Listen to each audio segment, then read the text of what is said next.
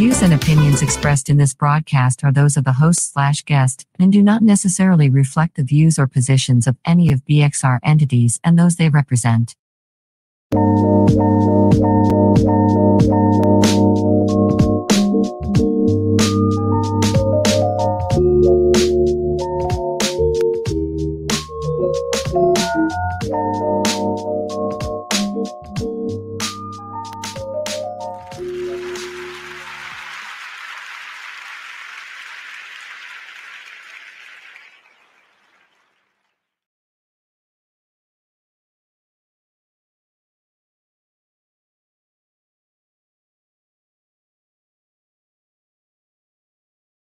Unmute.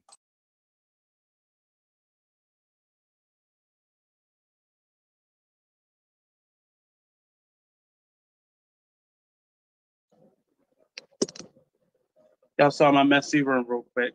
So I'm here today. Welcome to the Artist Exchange Radio Show. If you have never tuned in before, I'm your host, Nate Kauser. I am here. I am uh I'm ready. This week um has been one of the toughest. Um, aside from it being one of the toughest, it is one of my favorite weeks.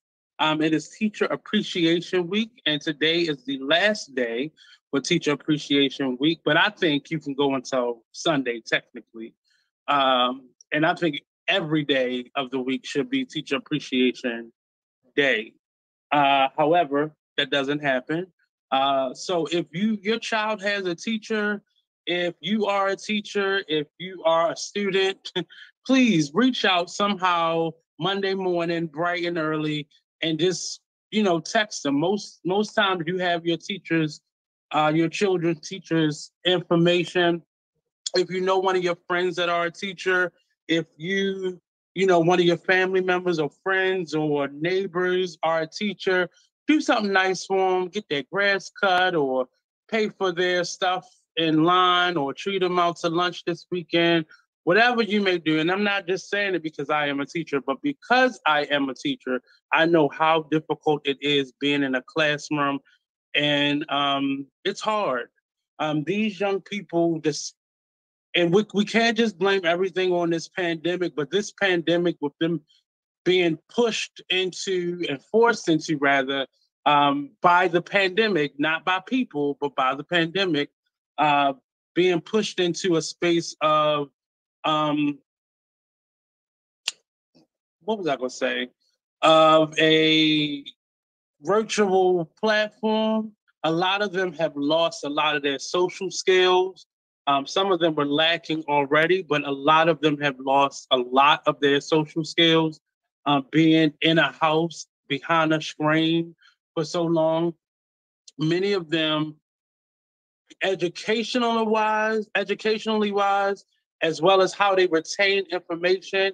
A lot of them are struggling, and consistency is the key. So, if your child brings home homework, please don't wait until Sunday night and rush them through it. Um, please take a moment to look over their work, make sure they're doing their work, periodically check in with their teachers or the school just to make sure they're doing all that they're supposed to be doing. Because I know sometimes we all get busy and we overlook things. We don't return phone calls that a teacher or administrator or therapist may make to you. Please return those calls. It is very important. A lot of your young people are suffering more so than ever before. And it's not just about resources or lack thereof they are struggling coming out of this pandemic, even after all this time since they've been in school back full time. Um, a lot of them are still uh, struggling. Um, and we can't keep letting our children matriculate through a system and not know things. You know, um, I had to give assessments this week, and a lot of our students are on grade levels low, much lower than this in terms of their aptitude for like math or reading or uh, uh, writing skills, they're far below those things. And I know for me, it school was difficult because I had really bad attention issues, but I didn't I didn't go through a a um, pandemic. So I didn't have an excuse outside of, you know, just it being difficult. These young people have that as excuse, but there's no reason for them to stay that way. Um, as parents, we can't keep on um, applauding bad behavior um, and overlooking it and being combative with teachers who are forced to be disciplinarians in the classroom. And the way the system is now, you can't just send your child to a classroom. The teacher has to, in the moment, stop what they're doing, write up a, a child or take a note, send a form. They have to fill out a referral form in the moment to send your child to an office, just so a parent teacher conference can be made. So imagine you having 20 some kids in a classroom and uh, you got two or three children raging in the moment. And I use the word raging because there's no other explanation for it. And part of what students are doing is I'm going to make this teacher angry. I'm going to frustrate them so they can get fired. I'm going to push them to the limit. And this is their rationale. I, I was told that by three students today, they're going to get me fired. And this is the the rhetoric. This is the type of information that you are giving and passing down to your children when you talk bad about the people who spend eight hours out, of the day with your child.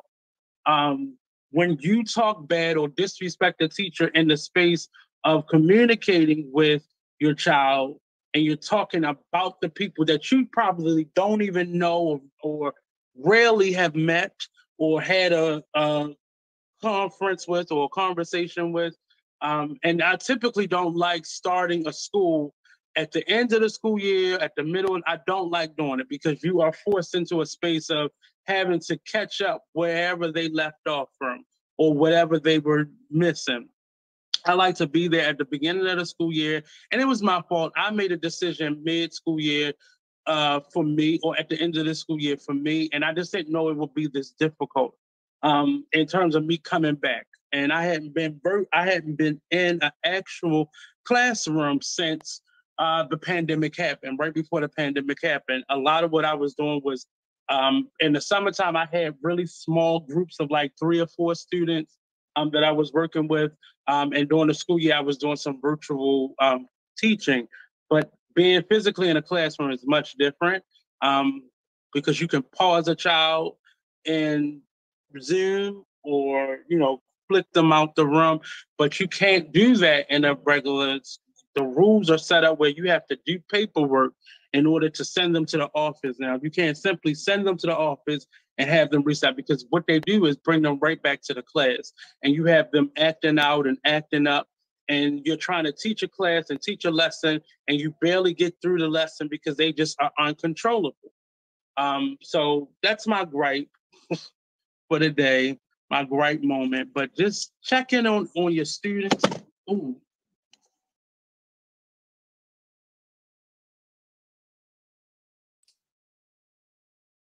You muted again. Today is just not the day for me. Um, check in on your students, check in on them, check in, check in on the the school. You know, right now, te- uh, parents aren't allowed to come into the building. I get that. I understand that. Um, that's just because of where we are right now with things. So we can't just go back into the the the building. You know, often parents have to meet their children outside. We can't schedule. They have certain designated spaces where um, parents can come into the building and meet with a teacher and a child, um, but those are limited. Um, and they still are trying to restrict that. And I think it's a healthy space. I think the school building is less chaotic uh, and volatile, you know, outside of dealing with the, the children themselves. Um, but having parents in the building, you got parents fighting each other, you have parents wanting to fight the the staff or the faculty or the teachers. Um, so I think it's a, a, a, calmer space because of it, but it is taking a lot of eyes off of availability of parents to be able to come up to the school and be able to sit in a classroom. You know, um, I remember, you know, getting in trouble. And my mother worked at my elementary school as a teacher. So I remember her, you know, being able to come right to the classroom and deal with me, or you know, a parent being able to sit in the classroom in the back of the classroom when a child was you know misbehaving. Those days are I don't know if they're completely gone, but they're gone right now. But um, I know everybody's busy. Everybody's trying to catch up and get back to a sense of normalcy. But this don't just leave your children at a school for any reason. Not to say that your children aren't safe, but your children do things when you're not around that they would not do if you were around. Um, so keep in communication. Another thing, I know cell phones are very accessible, more accessible than they've ever been before. They don't belong with your children. If there's an emergency at home, you are to call the office. You are not to call your child in the middle of a day because you're in another state and your your baby mother don't let you see. No, all that stuff is crazy. Your children are sitting on that phone, texting and playing games and doing stuff inappropriately on a cell phone. So give them structure and give them rules for what those cell phones are used. And when a teacher or faculty or staff member brings it to your attention, please don't argue with them. Just follow the rules. You know, um, but that's it. I, I just I, I forgot why I had left and did not want to come back. Uh, and I quickly, in this last week and a half, have realized why. Um, and we only got a couple more days left. So I'm trying to get through that. But I also am trying to wrap my head around what is happening in the space of parenting nowadays.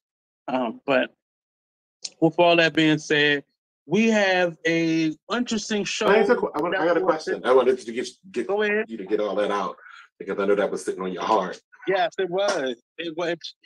I told you. But I understand um, mm-hmm. your frustration, and mm-hmm. but what I never hear from anybody in the teaching realm is any success stories. I've always I'm always hearing the negative. I, I, I, would like to hear some success stories too in the mixture because it can't be all failures. Well, it's not. Well, see, behavior and education unfortunately goes hand in hand. And if your behavior, you have individuals who are very intelligent, who have behavioral problems, whether mm-hmm. they have an IEP or a special need that they are facing or struggling with. Um, like dyslexia or attention deficit disorder, so on and so forth. Something that needs to be diagnosed. Often makes it more difficult for there to be a success because the behavior is not being um, consistently handled. So mm-hmm. we can reset. So why is it in the virtual environment? Um, uh-huh. Is it not easier to remove the issue, remove the problem? Because I would think, say, for instance, if you have an mm-hmm. unruly child that's disrupting you in the middle of your process while other kids are engaged, you would be able to mm-hmm. remove them from that meeting. Meaning because you can't just remove them anymore. They won't allow you to do that. A, because well, wouldn't that, the, the, the rules and regulations now, like when we were in school, and if we acted up, we had to go to the principal's office. Right, but that's what I that mean. But why wouldn't you be been, able to remove them from the class so you can proceed with the teaching of the ones that are paying attention and, and then refer my, them to the office? That's my that's my argument. But now that process from them getting from your classroom to the office is now a bunch of paperwork. Or most most schools, if not all schools, now have uh, a few school therapists. Uh, okay, I guess what you know. I guess what I'm. I'm my question was mm-hmm. more for the virtual environment. Okay. Not well, it's the, the same. It's the same process. So the same rules apply. You still have to do the. You have to do paperwork. There was always. It wasn't necessarily a class aide, mm-hmm. but there was a. So your child could log out of that classroom and have to log into another classroom mm-hmm. where there was someone waiting to be able to monitor their behavior or if they were having tough times there was still a like they could just go from this google room to this google room mm-hmm. and that, that room Which was like uh, something like going to the office but in a virtual yeah, environment. but, but, going to the office is now the very last resort. Mm-hmm. now you have to send them to the therapeutic officer or a therapist or Um, there are special rooms that they designate so, for problem children. Mm-hmm. But they're only in there a few moments and they have to come back to the classroom. And then they have to act up again. Then you have to like after three times then you can write a referral for them to go to the office but i have to stop what i'm doing to physically write a referral for them to go to the office by that time they are out of control. And do you really think a child that's out of control is going to sit and wait for you to write up a paper for them to take to the office? Like the mentality. No, and, and I get what you're saying uh, for the paperwork for the physical environment. I guess my my my approach was particularly to the virtual environment the virtual. because what I'm saying that's the same. It's the same process. But you couldn't kick really, them out of the class, proceed the class, and do the paperwork afterwards. You said, "Can we? We can't." I have done it, but we're not supposed to. We're supposed to go through the same process as if we were in in-person learning. There's not a difference. They don't mm. treat it differently. I think it's so. I, well, then that needs to be brought up to the school board because that's something that shouldn't take place. If if you got a whole entire classroom, how many people were in, you typically in those virtual classes? Uh, it could be between twenty five to thirty. Okay. Roughly. My point exactly. So if you got 25 kids in the classroom, one of them is acting up doing stuff inappropriately. Yeah. So you hinder the class by having to deal with this one child. Not mm-hmm. saying that child shouldn't be dealt with, but that child shouldn't be dealt with in the interruption of classwork. Right. And that's and the, the frustration why a lot of teachers get so frustrated because imagine trying to control one kid and now you have all the other kids watching. Okay, well if he getting away with it, I'm watching the behavior, and that's what they learn. That's what they learn for today is that behavior is acceptable to a point. Yes. And that's that's what the system now, the way it's set up, that's what it's saying.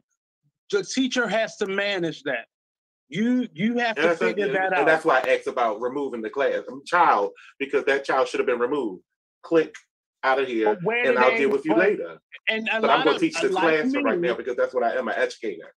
Right. I, I can admit I have I have kicked the child out of virtual classroom. But that would be real life. If you came into my Zoom classroom. meeting, I'm having a Zoom meeting, and I'm instructing a whole bunch of people on something uh-huh. like this, and one person is unruly in this class, wouldn't mute their mic, they would get removed from the meeting because you are interrupting, so I can proceed with this educational lesson.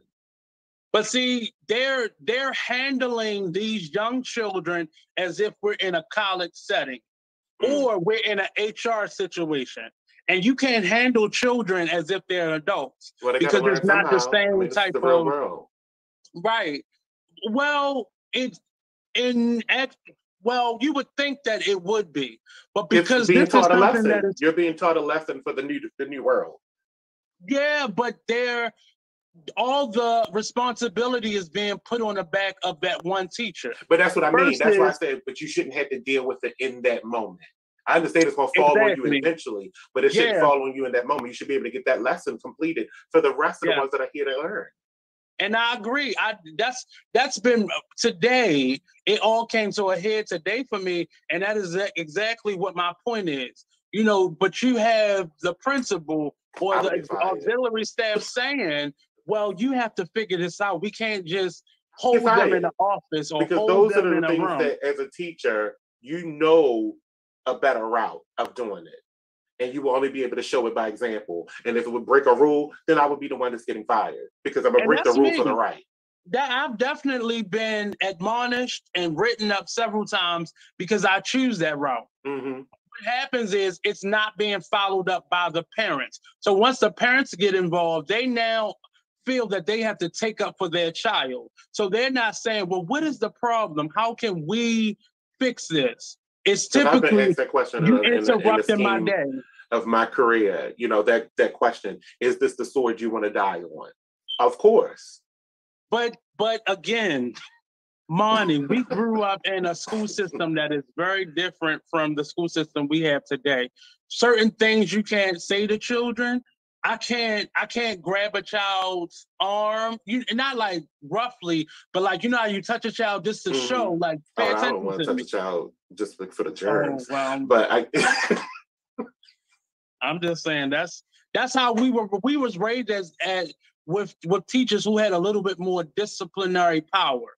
Mm-hmm. We teachers have less power, yet more responsibility to fix whatever's wrong. And I think that is so wrong. I think it's unfortunate. We most of these schools can't afford to have a teacher's aide in every classroom mm-hmm. that can help offset issues.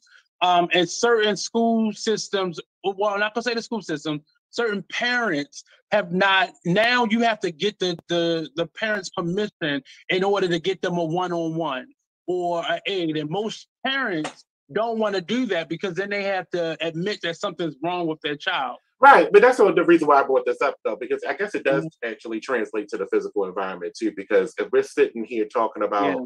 one or two bad apples out of thirty, then that particularly is the problem because now you're holding back, you're still holding back 28 yep. other children from yeah. getting that lesson of the day, dealing yep. with two. I don't want to deal with the, I wouldn't want to deal with that, those two yeah. children now because you're mm-hmm. interrupting. I got to get this lesson done. I'm, I have an agenda. Yeah. And you got to get out of here so I can deal with the other 28. Not leaving you behind, but we got to put you on a different path. Yeah. Because your path is not the but same see, as the other 28. And it's also different too, because when we were in school, you had special ed, you had mm-hmm. behavioral issues, and you had the regular general students in a, in different rooms. Now they're all in one room together. It's and I understand. I mean, but that also has something to do with that environment. Not everybody learns the same. No. And you have to mm-hmm. identify those people that don't learn the same as the maybe if those two don't learn the same as the other 28. And and it might mm-hmm. not be special ed, it's just that they have a different learning style. Or they may have emotional needs. Like they may have they I, may but I always try to hesitate on trying to give them a handicap. I don't want to give them a handicap because it might not be the handicap. It just might be the way they adapt to learning. Well, uh, well, and a, and and unfortunately, you have more children that are being neglected now than ever before. You have more children that are being abused, whether it be sexually or mentally or physically. A lot of these children are coming to school with real adult problems mm-hmm. on their shoulders, and they act out in class. So when you get what, down to you remember what I asked, what I told you a, probably a couple weeks ago that I would have thrived in the virtual environment, right? Yeah, and that's because I'm not I'm not prone to learning from lectures. Yes. It fe- it feels very maternal, very parental, and yeah. I don't I don't like it. yeah. It it feels very I want to call it boss oriented. Well, that's like I'm that's being talked down to. Yeah, and see that that's how a lot of children feel. Mm-hmm. But part the part of that problem is now all of the responsibility is on the teacher to be who the vice principal used to be. Mm-hmm. To be also the teacher, to also be the first step to being to having a therapist or one on one. That is all now being put on that one teacher. Now I have to do classroom management and be an instructor.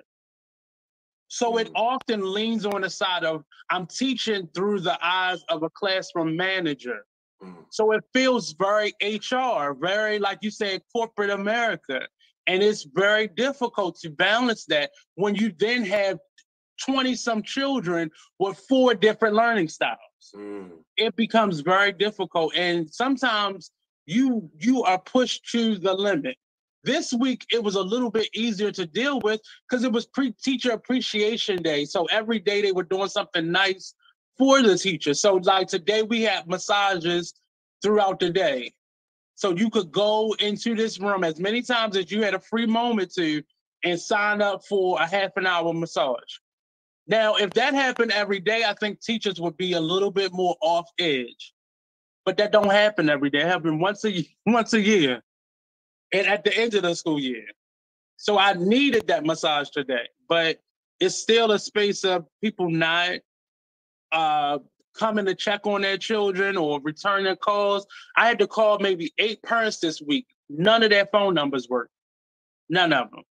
Either the phone was off or the number was changed to something else.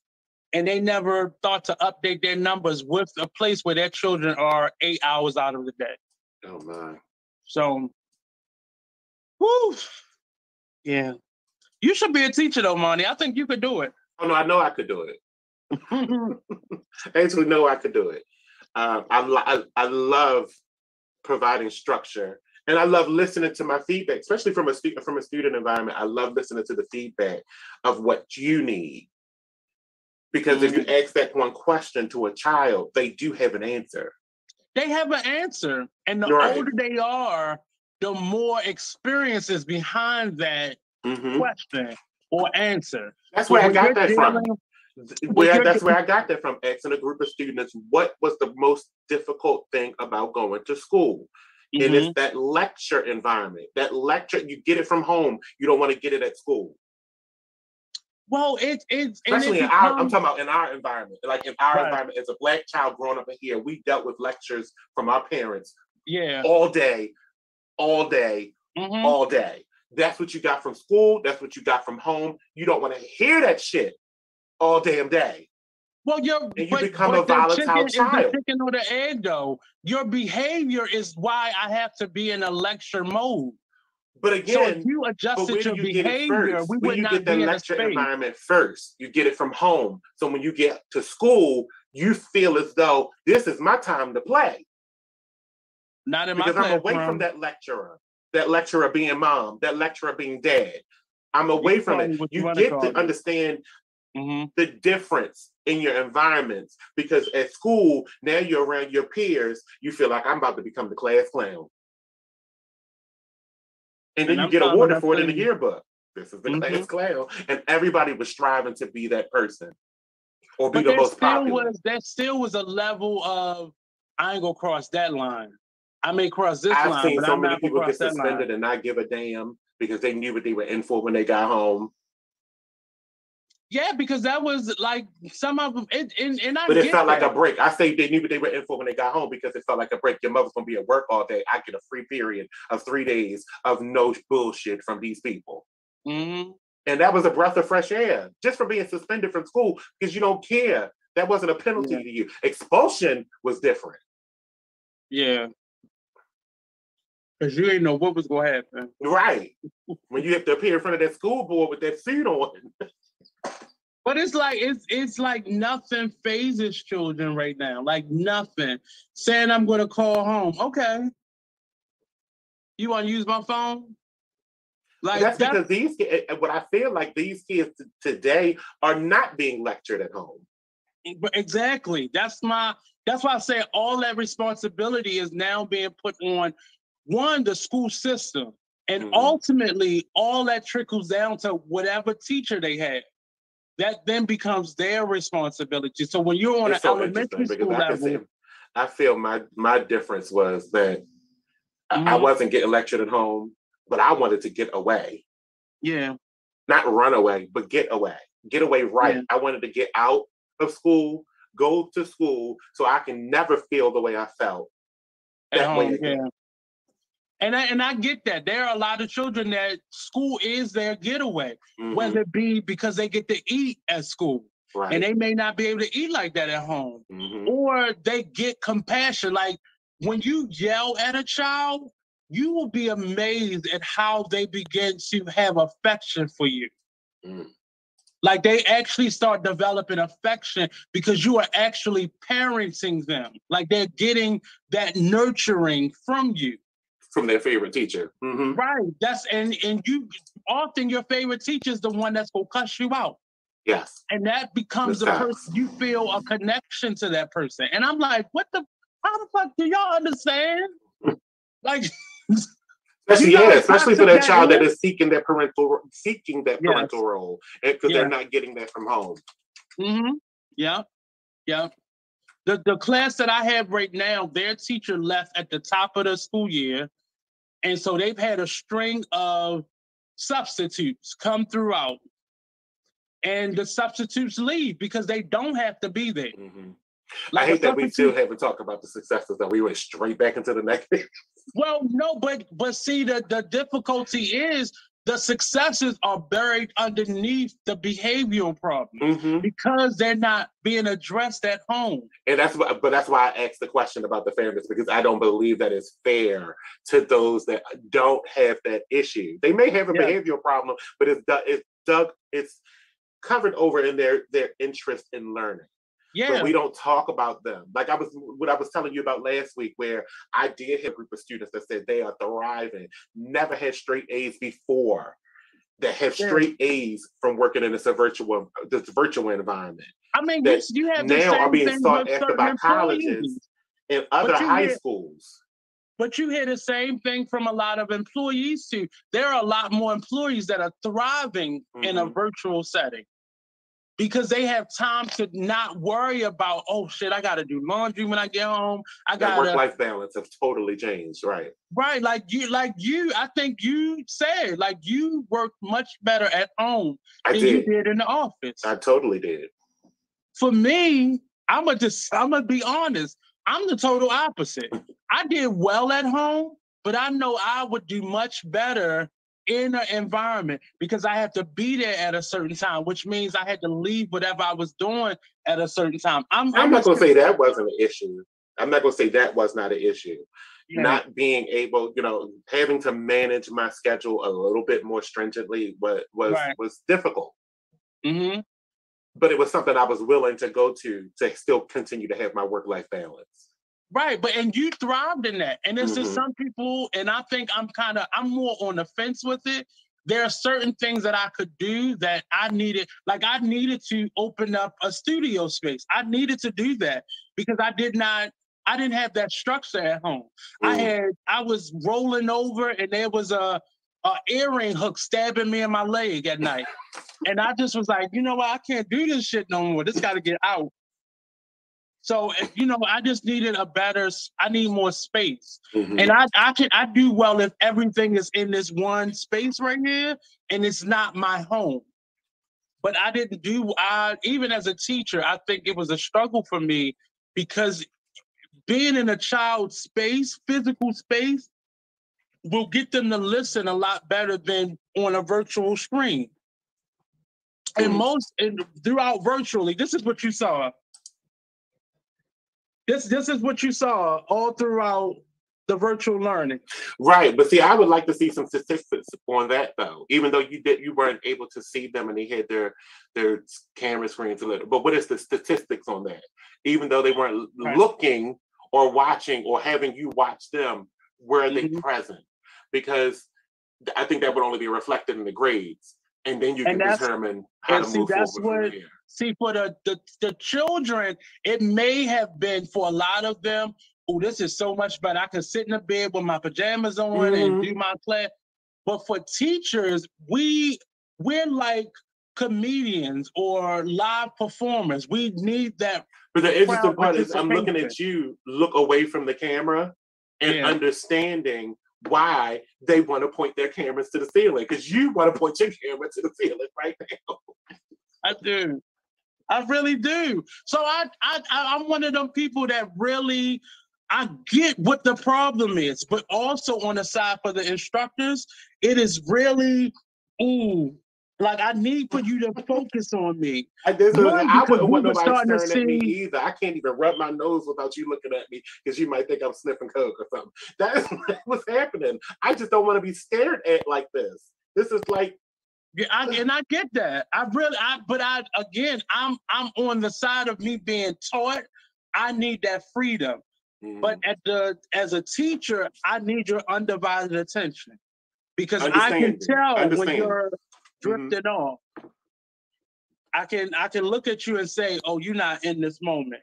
You everything okay? You good? You listening?" That doesn't even deter the fact that they might be listening. He's just not looking at you.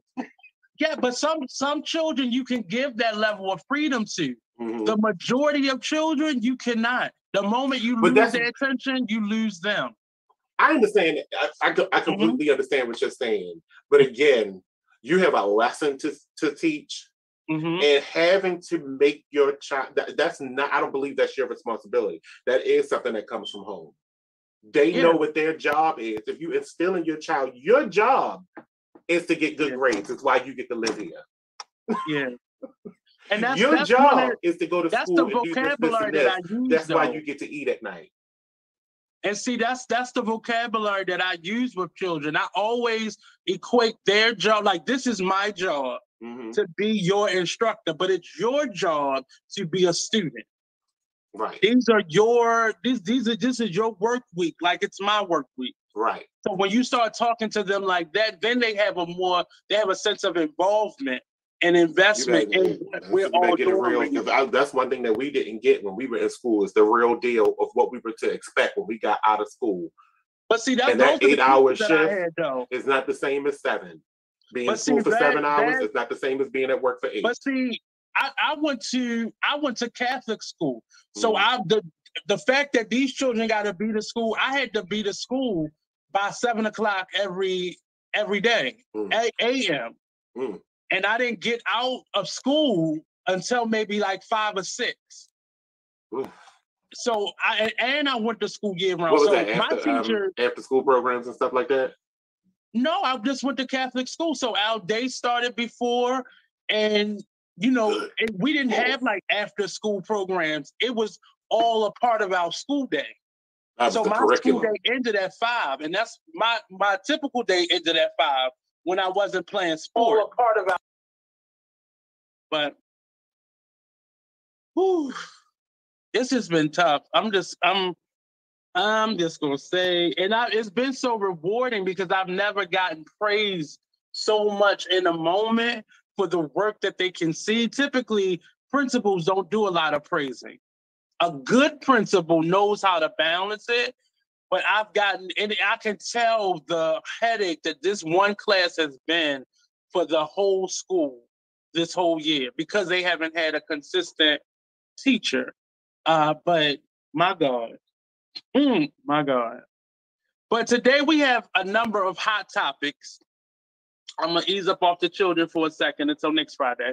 Uh, but we have a number of topics that we're gonna get to today, and it's uh, I labeled them the bad boys of entertainment.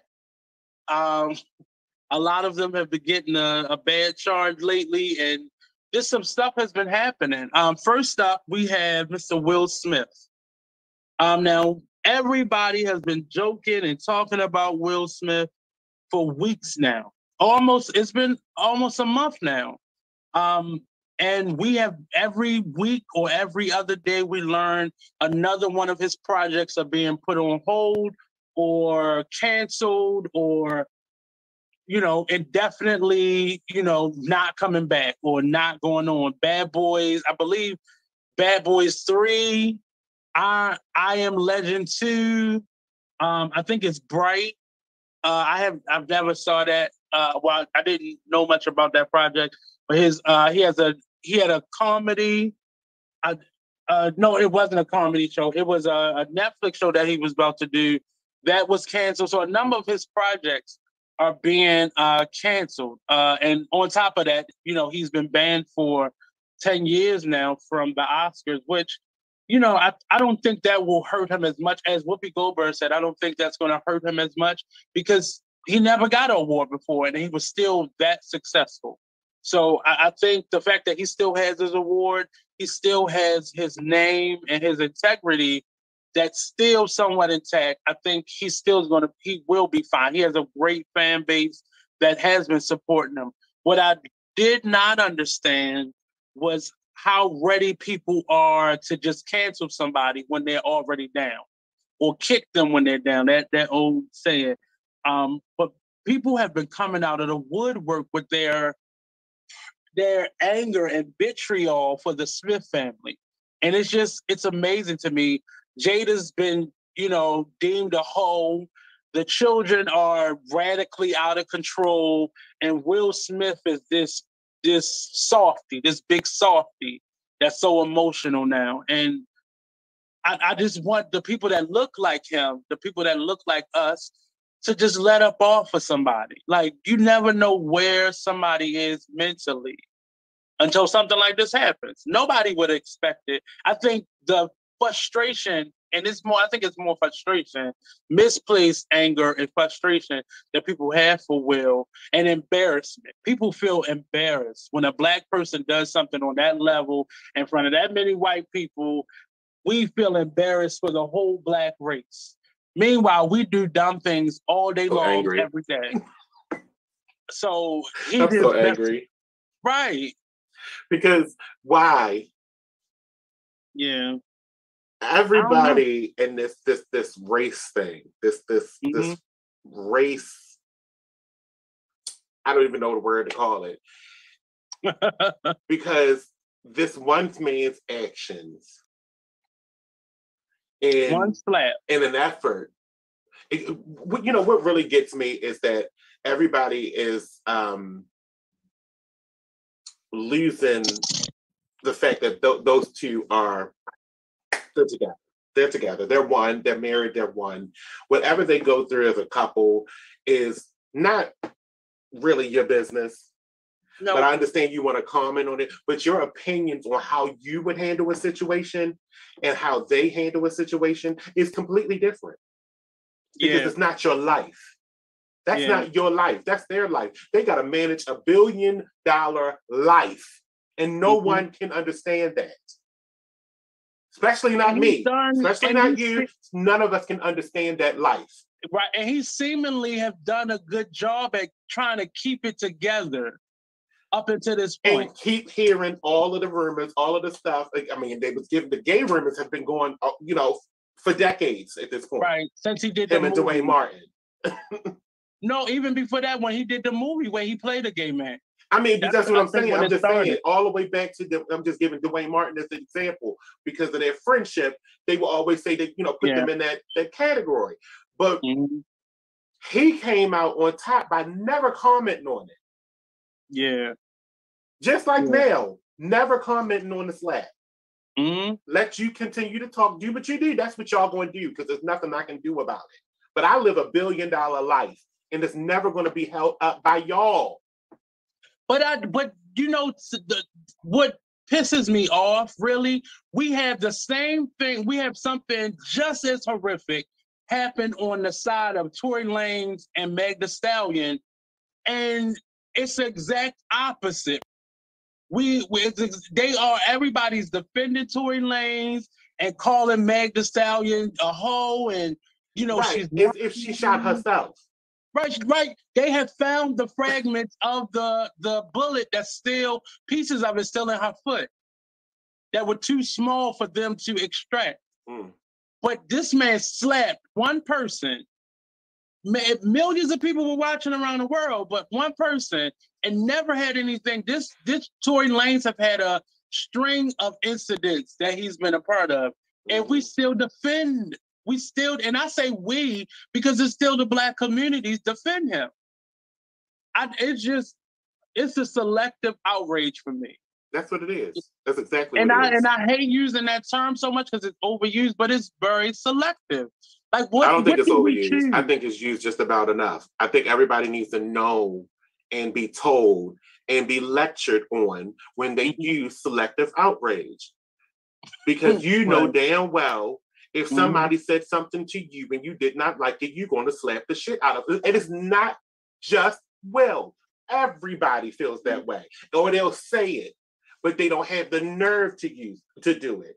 If it's that's the selective outrage of it all, is because he did it and you did not and they because he'd been soft this whole time. And when he did something that went against that then that created another form of but that's because they put him on a pedestal in your own in their own heads. Yeah. he was already on that pedestal. And when he jumped down and fought back you were right. shocked. You but were surprised. Oh this black boy right. who never right. told you that he was nothing less but but from the hood. Yeah. It's and y'all didn't believe him Y'all didn't believe him. Y'all did not believe him. Y'all him. took Y'all that kindness not... weakness that because he never cussed in his raps, that means nothing. That just means yeah. he had other words to use an alternative. Yeah. But he is yeah. still Will Smith that grew up with an abusive father. and he's still a human being. Like it, and what is interesting, and I, I and Monty, I really think you would enjoy his book. They have it on audio. I, I bought it for the first a book first time for audio, and I've really enjoyed listening to him tell a story because it's his voice. Um, but his book, if if they had read even a chapter of the book, it will explain all that has been happening mm-hmm. recently with him. And he how much do you take from your peers? How much yeah. are you supposed to accept from your peers? Because Chris Rock would have been, he's not my peer because we're not on that level. Chris Rock but is I his peer. But I keep How much saying, shit are you supposed to take from your peers? And at some point, maybe a few years from now, maybe 20 years from now, something's going to come out where, and in my opinion, something's going to come out where we get an understanding as to why he slapped him. But I think we already got it on the fact that Chris Rock is not doing anything because he think I think he understood why Right. and on a level that we will never understand. He Yeah. understood why Will Smith felt that way. Yeah. And he has, Yeah. he has actually had to define that in this moment because you see, the only people that are talking is Chris Rock's family. Chris Rock says what he says in his comedy shows, but that's for his dollars. Yeah. But publicly, on a mic in front of everybody, there's nothing being said. I'm not Yeah. pressing charges, is all he said. I'm not going to sue him. I'm not doing any of that because he understands what he did. And I feel May like it been was for and- comedic purposes, but he knew he was wrong. Yeah. And I hate all the speculation that has come up, but I really feel that there was a conversation before this. I'm not saying it was that night. I'm not saying it was it was in days, but I think a conversation had happened between them where it was mean, like, bitch, can we talk about this? I, I would love to agree with that, but if that's the case, then I think I, I think they would have said at this point it was planned before it ruins this man's. You know, this is No, money. no, no, I mean, no. I'm not although he, we be feel as though he's going to be okay, he's still losing money and opportunities. I, I- but I meant in terms of, look, you know we gonna be there tonight, and we know what the conversation was when I we was boycotting before. Like, man, this this lean up off of us for tonight. Like I, because I think that they were friends, not like best No, friends, Actually, but they weren't. industry friends. I think they had still a a mutual knowing of each other, where something had. Like I said they were point. peers. I don't believe there was no friendship. I don't believe because in the past things have been said in Yeah. industry talk Mhm. that Well, you have comedian kept them- that You know kept them from is being friends. Yeah. Yeah. and then and, and then and It's hard. it's interesting that I, I I'm getting ready to say this though because I I I think they were on two different levels still. Yeah. Again, this is a we're talking about a billion dollar family, and then we're talking about Chris Rock money. Yeah. It was still two different levels. Where you, I would think Will Smith's friends get- would consist of Tom Cruise Yeah. and not Chris Rock. Yeah. But I don't I don't agree with a lot of people. Well, I can, Um, here's a He good one. wouldn't have Here's a good he one. wouldn't have done it if it was a white comedian. He wouldn't have done it if it was this person or that person. Yeah, I but think- here's the thing. Mhm. It's still in the same lines of friendship. Try this Yeah. one for comparison. I think Will Smith would be friends with Kevin Hart, but not Chris Rock. Think about that. Yeah. And you would you would think it would be the opposite, but I Mm-mm. think that Kevin's would be more popular. line. that would be more in line, like you said, with what what bracket he's in, Mhm, financially, uh, connected wise, just mhm. just his body of work in general. Yep. And I and that's the part that I have not seen heard people speak on. But at the same time, I just feel like he knew, like just reading a room. That's one of the reasons why I don't like hosting. I don't. I've been asked to do it a number of times, and it, it has to be a, a right situation for me to say yes. But I don't like because I'm I can be inappropriate funny wise, and I don't like that awkward moment where it wasn't funny to everybody, and bitch, you never gonna get to do this again. That's why I want to do it. I know everything I know. do is an insult, though. So get ready. Yeah, but you but you laugh at yourself before anybody else does. Like Thank you. will laugh harder. It it it chuckles you, and you don't give a fuck whether it chuckles everybody else not. Don't. I I, do not. I'm I'm similar, but at the same time, I still want to be an actor. I still want to do stuff, and I don't want to ruin that by being Mhm. inappropriate. But that's I- me. but you know that's a that's a defense mechanism of my own because I don't I, I, I can't rely on no one else to make me happy. Right. right. Period. And if Phil, if you if in reading the book, you can tell that has been a part of his process, moving himself from that space of having to be so concerned with what the public thinks and now being in a space where he's just completely open. I think it's dangerous for you to be in spaces like that where you're completely open the way I think he is right now. Mm-hmm. So because anything could happen, somebody can say something, and Philly from Will Willie from Philly is going to show up, and you don't want that person to show up. So I just wish him and his family all the best. I, I'm so glad that Jada has pushed on and said, I'm gonna do my fucking show. And I'm sure those ratings are just as higher and probably higher than they were before. Um, I want them to leave their children alone though, but people don't care. You know, you know what I really hate about this whole entire situation because she gets mm-hmm. she get she's getting the anger of all of this as yeah. if it's the wife's responsibility to make sure her man has feelings and emotions and, and, and to keep them in check. When that's an internal process on your own. But that's and that's hypocritical of many of us because I know these people, and with the hypocritical part is that they're not none of these people that I've noticed saying these things are married. Right. Yeah. And yeah. these people been married for 20 plus years. Yeah. And you can never compare your life to theirs. Period. so now step the back. new rumor. That's all I need. I just need y'all to step the, back. Now the new rumor is they're getting a divorce. Like that's just but they've been getting a divorce for a decade. They can't do it. What's the point? Mm-hmm. Yeah. Yeah. It's just Will has already said if he divorces, they get divorced. He's never getting married again. Yeah.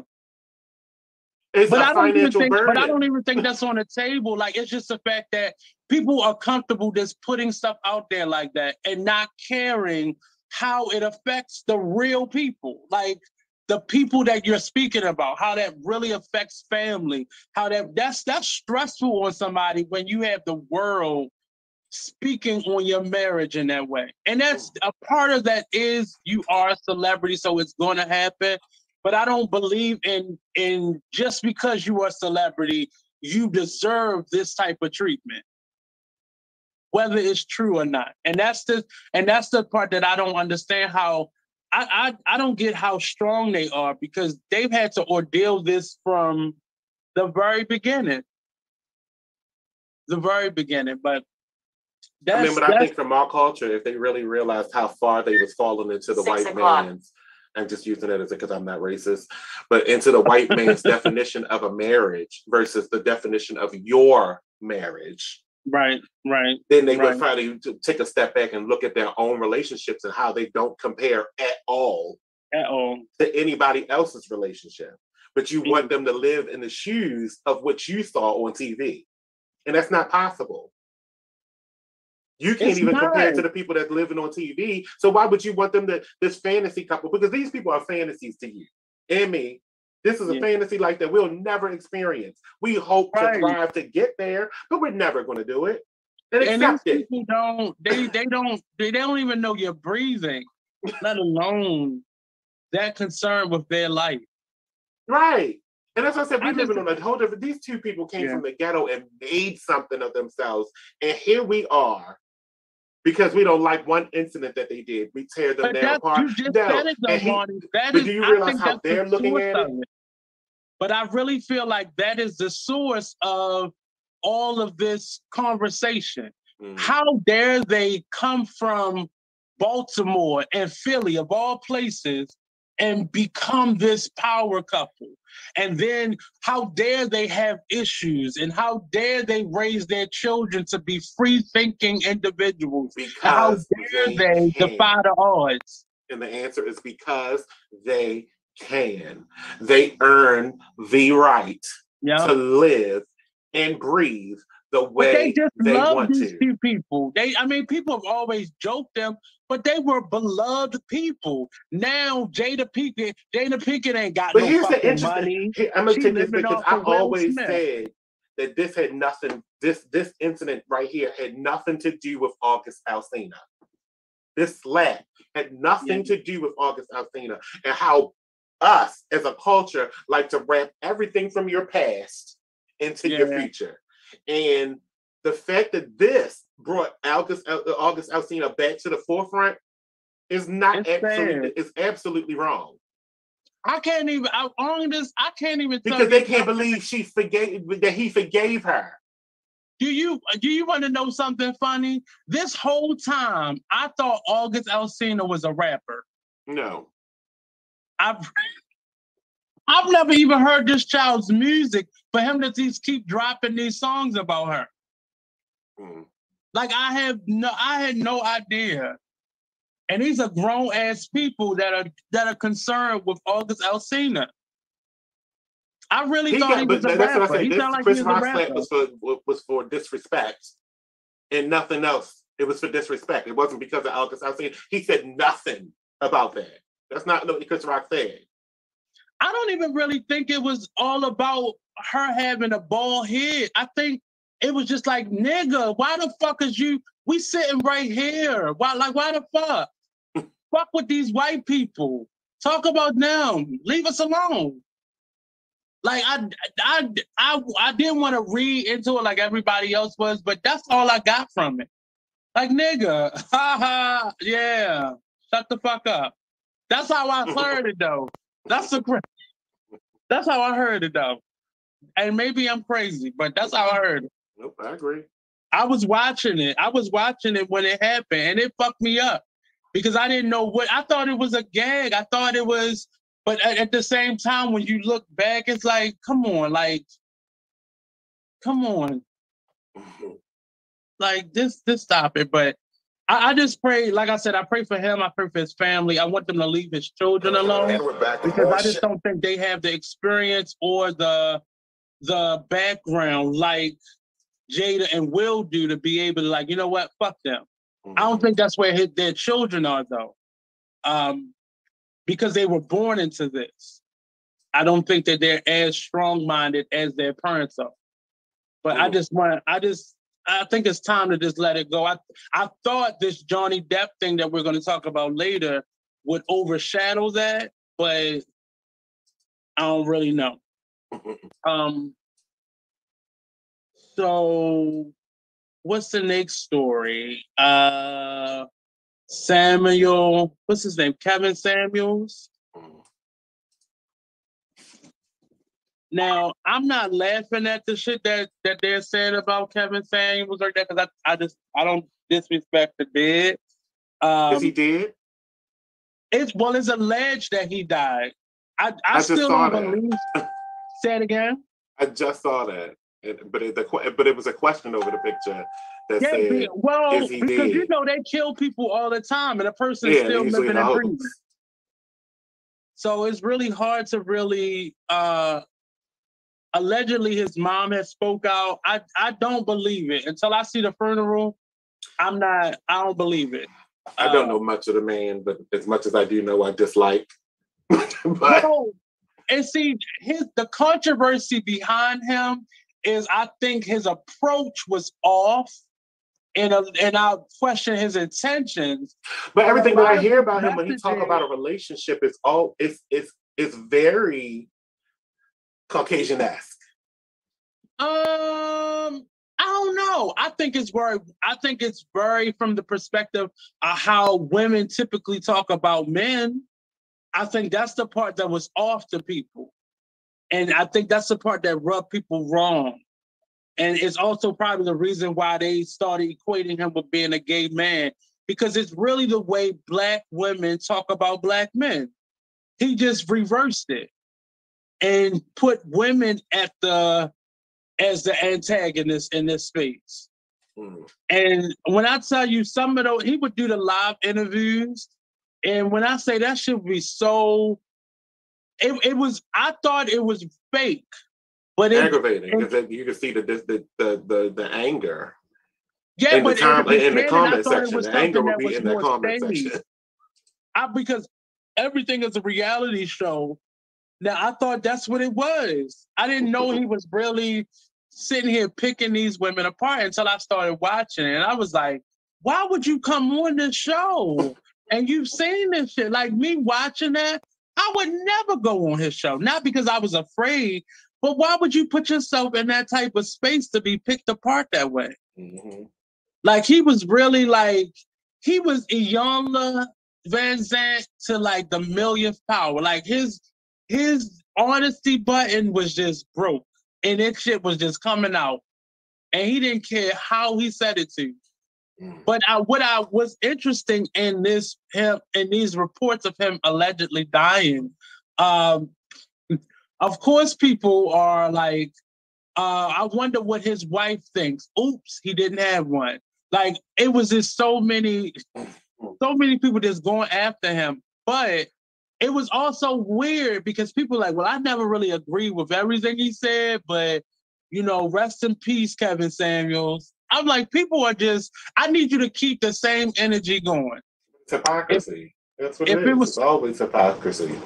If it was if it was the hate train, I need the hate train to just keep going. I need that to keep going. I need you to keep that energy going. Had you have you ever watched any of his live um showings? Uh, no, I think I've always seen clips. It's been so this was who reported this?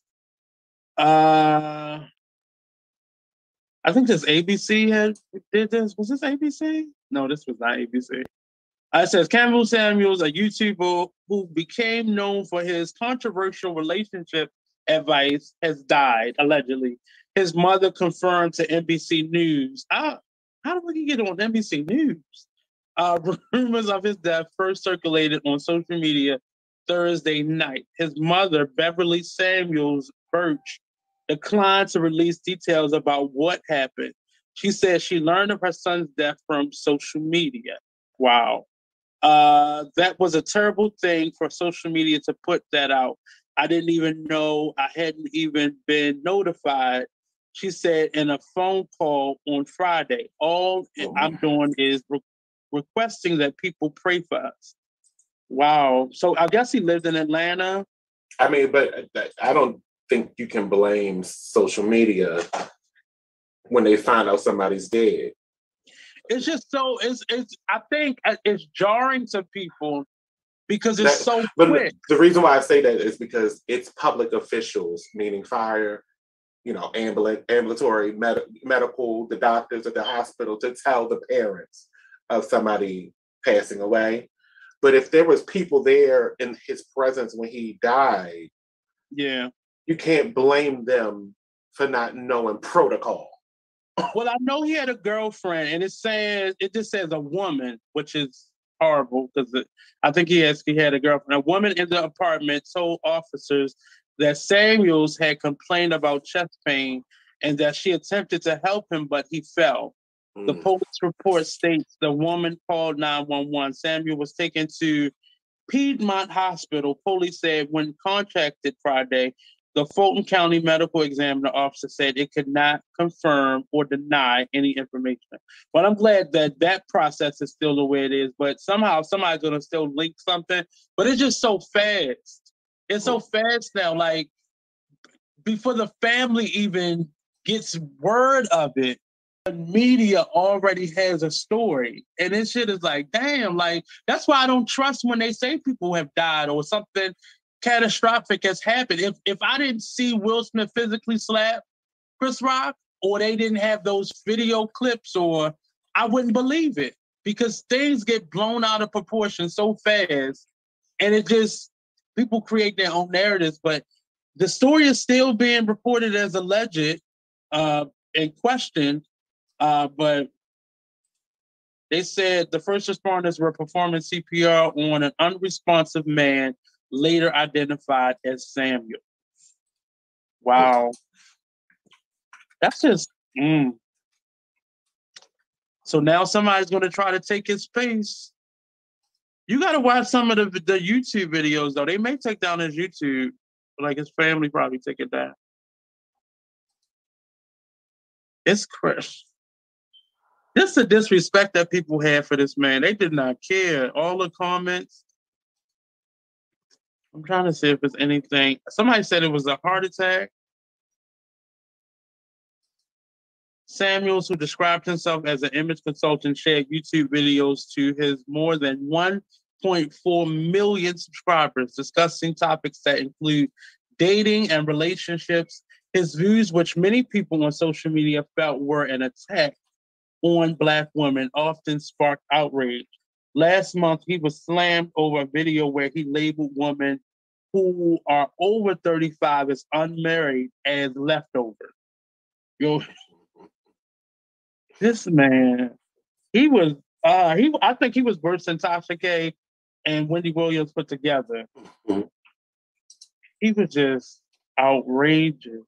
But uh, he did go after men. See, I think people just uh they only uh focus on the conversations or the interviews he had about or with women, but he did just as much towards men. Like I remember one, he he um he was asking a man, he just came and said, Do you have a big dick?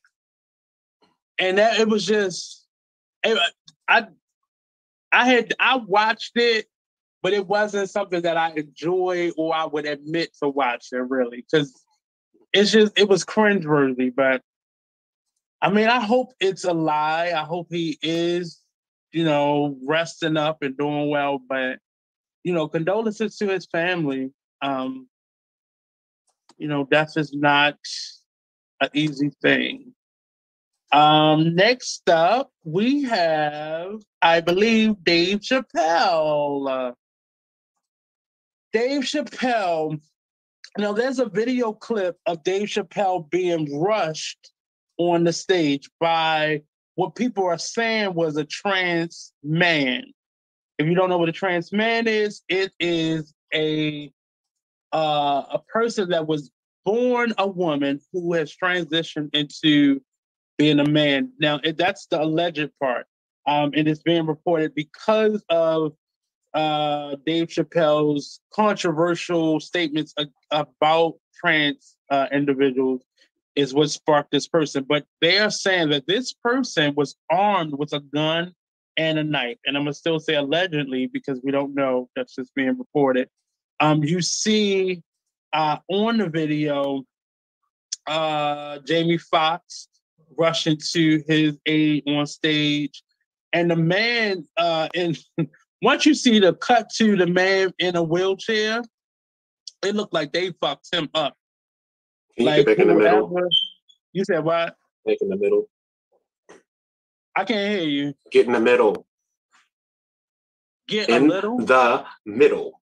Oh, get in the middle. I was like, what the hell is he talking about? Right there. Appreciate it. Yeah, so it it it looked like they really roughed him up after they got him off stage as well. But this story is sparking one uh, over since the incident that happened between Will Smith and Chris Rock, many comedians have expressed their concerns over being attacked for telling offensive jokes. So I guess, Marty, my question to you, do you think comedians have a responsibility to know how to read the room versus not saying anything? Like, I don't believe they should not be able to joke the way they typically joke, but do you think they have a bigger responsibility to know how to read the room? Yes, I do believe they have that. That I, what I don't like is target comedic, comedian, mm-hmm. target comedic laughter, targeted, targeted comedy. Sorry, like they pick somebody in the audience and, and, and, and that's not what they came for. Now, if your show was about that, and you came, then all bets are off. Then you, you know everybody has you know the ability to get talked about. They tried that. I don't.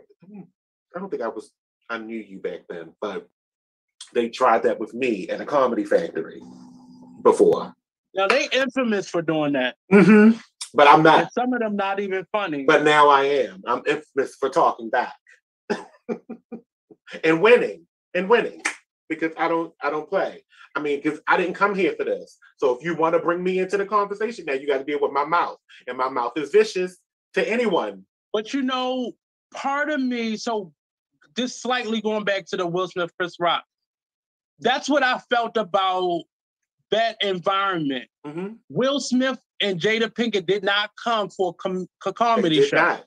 They came to win an award. Exactly.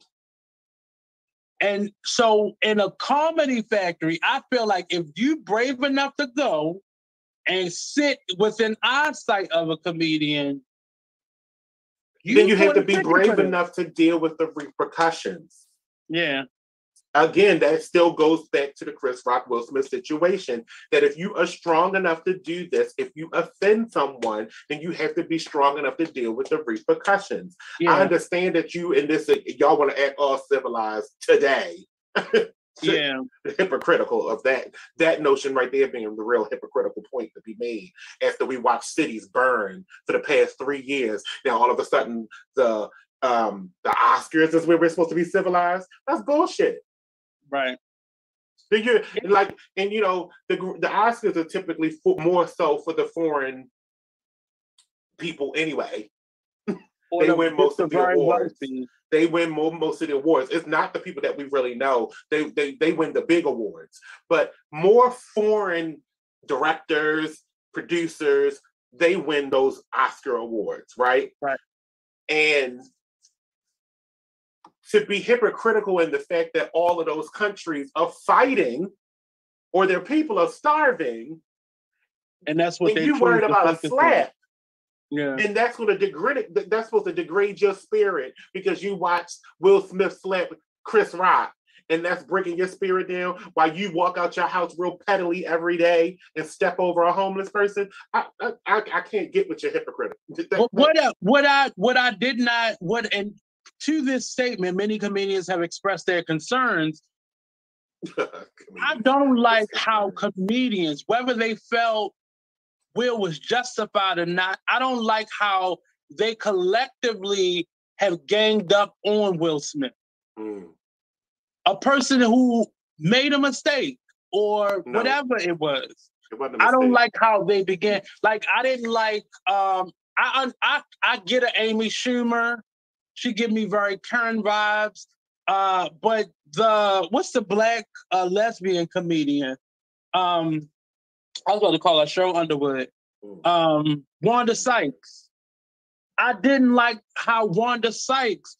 I, they were talking about this word trauma, like they felt trauma. Ellen DeGeneres felt trauma mm-hmm. from this slap.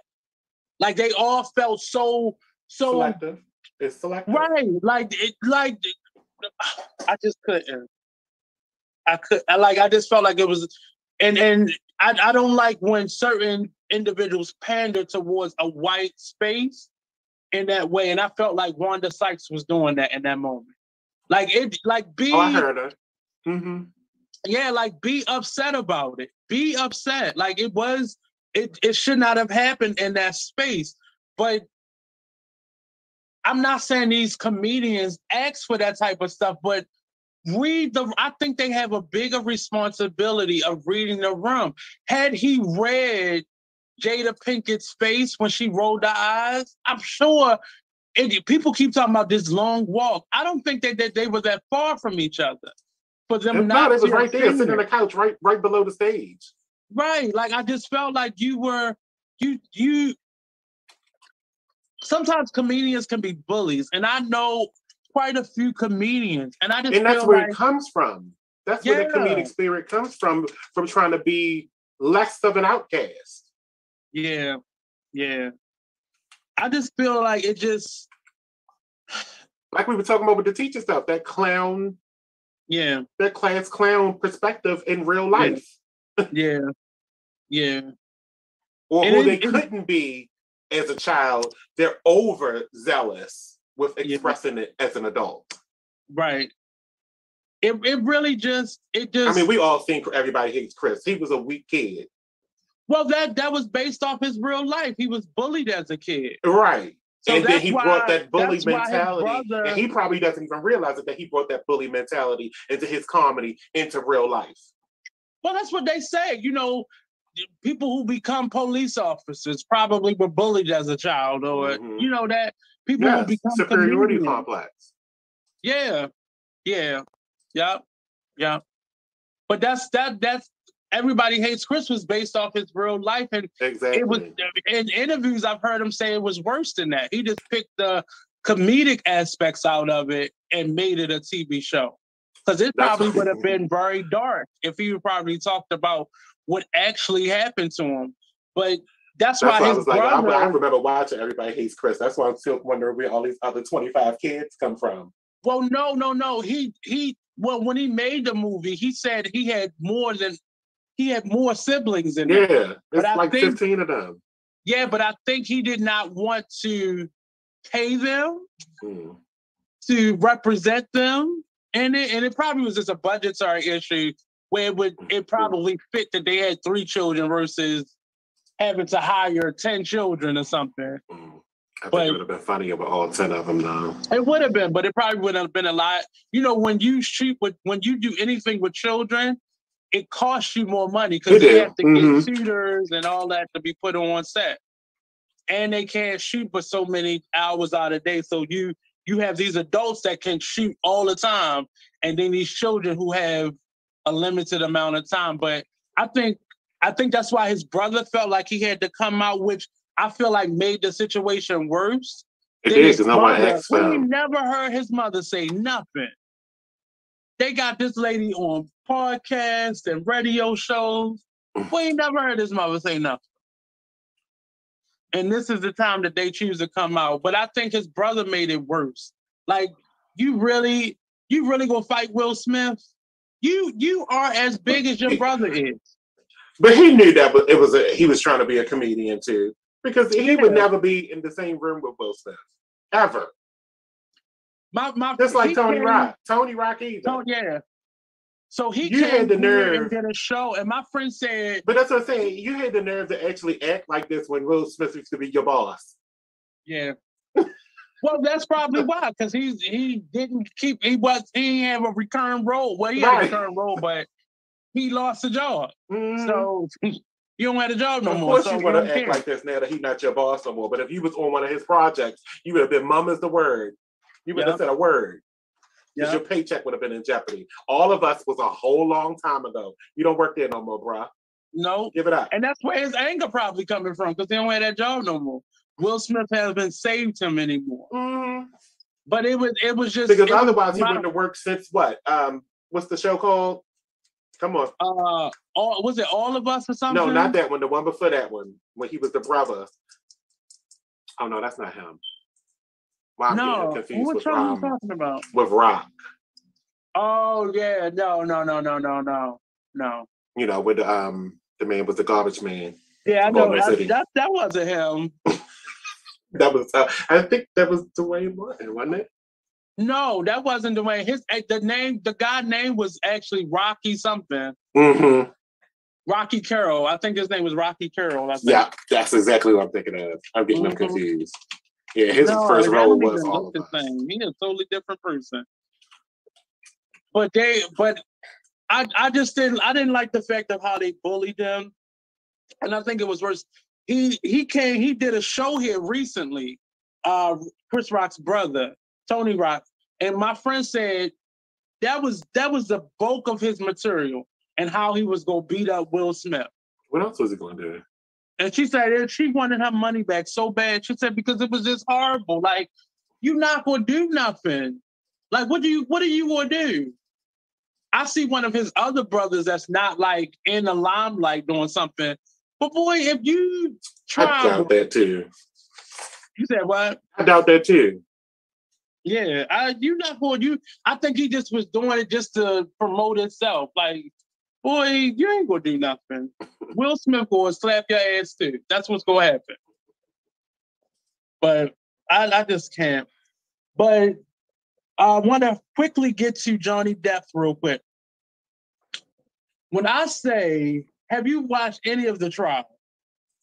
Uh, I watched Johnny Depp, but it was very is, boring. This is the dullest trial I've ever seen in my life. I've never, and I watch, I love watching real court cases. This is mm-hmm. so boring. I mean, the lady is going to ultimately lose. I don't know how much they're going to have to bring up additional charges because I don't get her, I don't get him winning like, say, Cardi B won. But the lady has definitely they have so many videotapes and and so much of his staff that are speaking out against her. It's gonna be undeniable. I mean, the videotape in the very beginning that they had came out where she said, "No, who's gonna believe you?" Referring to who would believe that he would be a domestic violence victim. Mm-hmm. And she she talks about I only hit you. I didn't punch you. I didn't hit you in your face. I just slapped you across. Is is she is I don't know what's gonna happen to her, but she's not gonna win. Mm-hmm. And I know part of me feel like her face has to hurt because she is sitting in that trial trying to look so somber and so sad the whole it's just time. part of that it's like it's nothing's going to happen to her career because by the time um, Aquaman 2 come out, this is going to be finished and blown over because that's why they pushed the movie back again. and that's going to be the interesting part to watch that. Oh, you breaking up.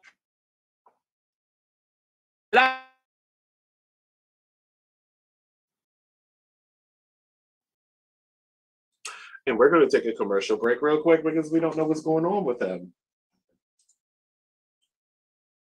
Oh Be no! Right Can am I back?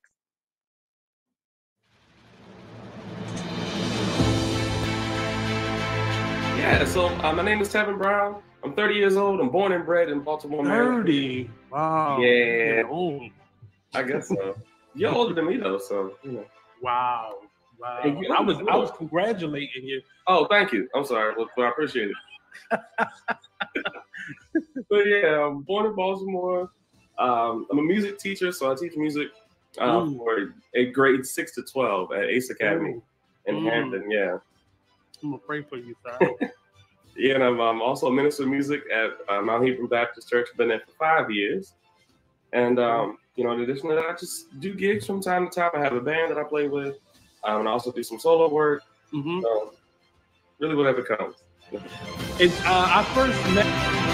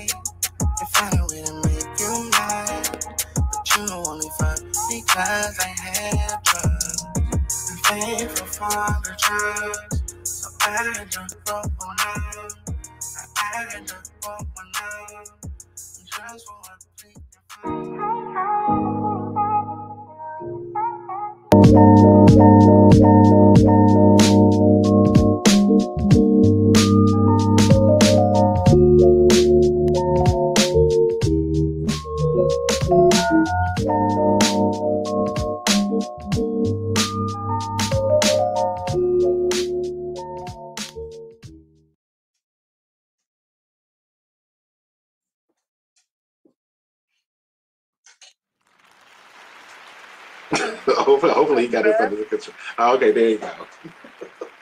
this time, I don't know what's going on with this internet in here. This is crazy. But we are back here on the Live on the Artist Exchange Show. We had a day of hot topics. We started with Will Smith. We brought it on around to Kevin Samuels. We talked a little bit about um, Dave Chappelle, and we ended it off with Johnny Depp. Um, mm, it is uh, I'm trying to figure out and understand what is happening. So allegedly, uh, well, not allegedly, Amber, his Johnny Depp's wife or soon to be ex-wife, um, I think they're divorced ex. now. They're they, divorced they now. Divorced. Right? ex-wife. Yeah, so they're divorced now.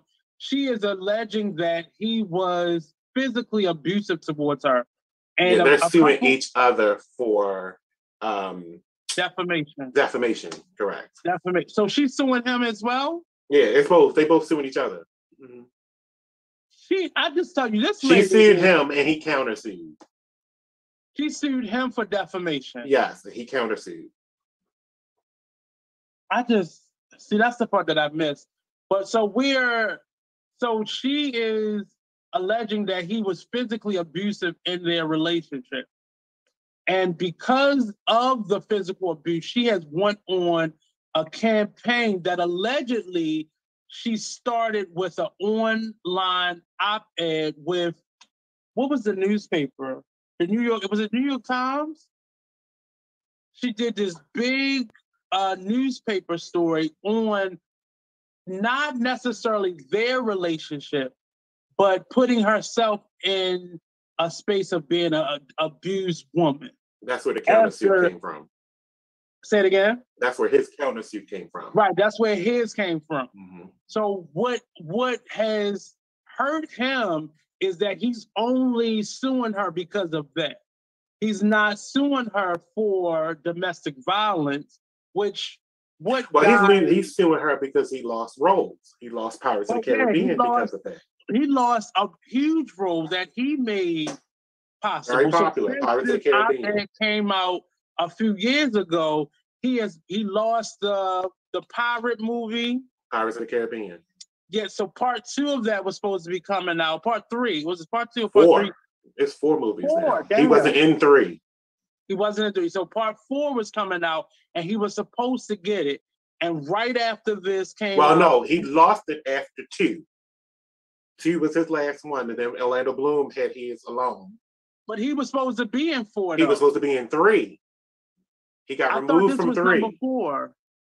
He got removed from three, but then they were going to do a four and never did it because he wasn't there. So he got removed from three because Mhm. of this op-ed, Right. and four was just canceled altogether. Correct. And now they want him back. No, they want him back for four, and he's refusing. He doesn't want to do it because of how he was treated with because this. of how he was treated by Disney. and and it's really it's first of all they are already comparing Amber his his ex-wife to Jada Pinkett which is totally out of control this this totally left field out of control she is making accusation and I'm not a person that victim quote unquote victim shames but it's just a lot of stuff that's coming out in audio not just the people testifying, stuff that she has physically said out her mouth in the audio clips that lead me to believe that she was very abusive. Then there's been this whole backstory of how she was molested and abused by her father, and Johnny Depp watched his father be, be physically abused by his mother. And Johnny Depp also went through a lot of physical abuse. So you have these two broken people coming together in a space, uh, trying to be in love and just being very toxic. I'm not saying that Johnny Depp seems very innocent because he has he he has testified to being uh, an alcoholic and a drug abuser. But he is saying not to the extent that he does not remember, as his ex-wife is claiming, that he was so under the influence that he would beat her or be physically abusive towards her, uh, allegedly. And this is what sparked her lawsuit. Well, I'm, I'm trying to understand what her defamation lawsuit was. He, I think he wrote a book. Oh, that'll do it. That Mhm. that'll, After the article, do it. I think it was after the article. After that article, he wrote a book. But that was to defend himself because typically when a man gets accused of something like that, he is guilty whether he's claimed to once he once he's proved to be innocent or not. He is guilty for life. He's labeled a wife beater, Mhm. as he physically said when he was on trial. He started losing roles because of it, including um, um, this new movie, um, The Fantastic Beast, Mm. which was another multi-million, hundred dollar, you know, million movie Yeah. that he was a part of. And now he but doesn't get to reprise his role. How it feels though to be in a situation where somebody, I mean, she didn't just go to social media and make a live. She did a whole article, and she was. I remember her being on talk shows talking. I think the, the point that he was trying to make though is that we were mutually abusive to each other. Don't act like we weren't fighting each other. You started some fights, I started some fights. I think that's where his point is coming from. You acting like that I was beating you up. No, you some of those fights you won, honey. It was one incident where one of his employees talked about her defecating in the bed and it was like yeah, it was nitpicky. Their relationship it seemed like it was very nitpicky. And she would do some stuff, then he would do some stuff, then she would do some stuff, and then he would do. It was very nitpicky. I think when he and it, it sounds like when he decided to walk away, that's when all these allegations came out. Mm. And that's so what we're hearing now. Like from his testimony, he kept saying, um, um, um. he was trying to. He was trying to do, always make me feel like you lying. But he did. But he was very like believable in what he was saying. It was just. It, it was just like he yeah. was like remembering on the spot. Like he didn't like his law. It was almost like his lawyers were doing a bad job at helping him to recover what actually happened. But when he was no, saying it, you believed him wholeheartedly because, but that could be the actor in him. well, no, but I just think I think probably because of all the drugs. But you know who and he sounded like on the stand? Years ago. Like their marriage dissolved like four or five years ago. You know who he sounded like when he was on the stand? Who? Edward Scissorhands. Well, that's his. But again, I think that's just his personality. Like that's why he was Edward Scissorhands. Uh huh. but that's exactly who he gave me. If he had scissors in his hand, I would have been laughing. Yeah. But whenever, and I think that's probably why he don't he don't do a lot of interviews because he comes across very just Edward Scissorhands. yeah, and it just and that now we understand why he probably don't do a lot of interviews because that's the person that comes across, and it's probably if it's not, not as if it's not when he speak that you hear absolutely Jack Sparrow, then you hear Edward mm-hmm. Scissorhands. Yeah, he yeah. gives me that in real life. Yeah, but that's probably why he got. But that's his roles. He plays a quirky, real deep, dark, mysterious individual, and it it mm-hmm. that don't always translate when you're trying to be engaging with a public. Mm-hmm. So that's probably why he plays the movies, but he doesn't do a lot of press. And if he does, it's like real strategic, probably. But the the trial is so, and I find myself watching when I'm getting ready in the morning. I watch it on my lunch break.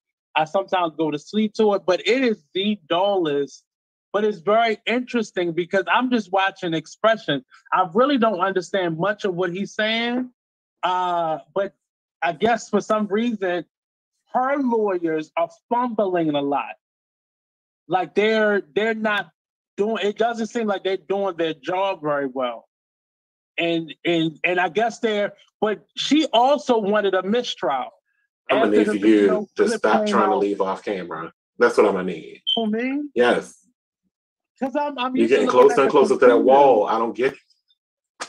I'm, I'm in a I'm in a chair, so I'm I'm turning around, and that's part of it. And the camera's on a different angle now.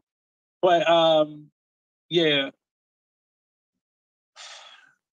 I just I like watching live uh court cases, but this one is just different, different. Like you could tell they both were just two drunks, crazy people together and just fighting and shitting in the bed and after that it it got me when she had the video clip that said who's gonna believe you that that took me out and then when they tested when i think it was his assistant or his security officer that testified that she took a shit in the bed and i said you know what this i'm done i'm done I'm I'm over. And they had they had pictures of it. I was like, wow. I would believe you. I would believe that she should have been. She looked like the type. And then she blamed it on the dog. Like the dogs could have done it. But this has just been, I, I don't even know if the news in the last couple of weeks has been interesting, but it's just weird. If she looks weird to me, he looks like creepy weird. And I, I can just imagine them two being in love with each other. And he looks so much old. I think he's aged so much. Because I have an image of him in my mind from um him being a young actor. So me seeing him like this is like, when did this, when did he age this much? But um I mean, well, he is like 60. Yeah, but I'm just I still have in my mind, and I don't really watch a lot of his movies. Even when he played uh, Jack Sparrow, he just seemed younger. It just feel like well, but, yeah, he was. Um, yeah, but we all just went through a pandemic, so. Pirates of the Caribbean first came out uh, in 2003, so that was 20 yeah. years ago. So he was 20 yeah. years younger then. It just looks different, like 58. him in real life, a real life element. It just feels very different and very, um, yeah, very different to say the least. Yeah, I thought you would appreciate his ponytail though. His ponytail was always uh, nice. I, you, uh, what? His point. I said I thought you would appreciate his ponytail. I don't care about his ponytail. bouncy. He had a bouncy ponytail. you suck as an individual. So I, I mean, do we have time to go over your um your Oh, my, my my my thing about the Supreme Court? Yeah. Uh sure. I don't have anybody to bring on, but we can ask the question. Maybe somebody out there is listening that might have the answer. Because I, I, well, my question is, yeah, I'll, I'll go like this. The question that I have is, if someone says something, and this, uh, and this is in response to the Supreme Court justices, the one that there the are there now. One. If someone says something during their Senate confirmation hearing, and they were asked a direct question, mm-hmm. and they gave a direct answer, while under oath during these confirmation hearings and now are doing exactly what they said they would not do, is that not perjury? And this, we're specifically speaking about Roe versus Wade. Yeah. The uh, abortion, abortion law. Law. Abortion. That has been set in stone. Settled case law. Abortion settled, settled case, case law. law. And now, as the as as they gave, as they set the precedent, now the states have their own individual power to ban. Not yet. It hasn't been released yet. But the draft of what their decision is coming out has been leaked. Well, well, no, well, it it all well, state to state can already regulate it though.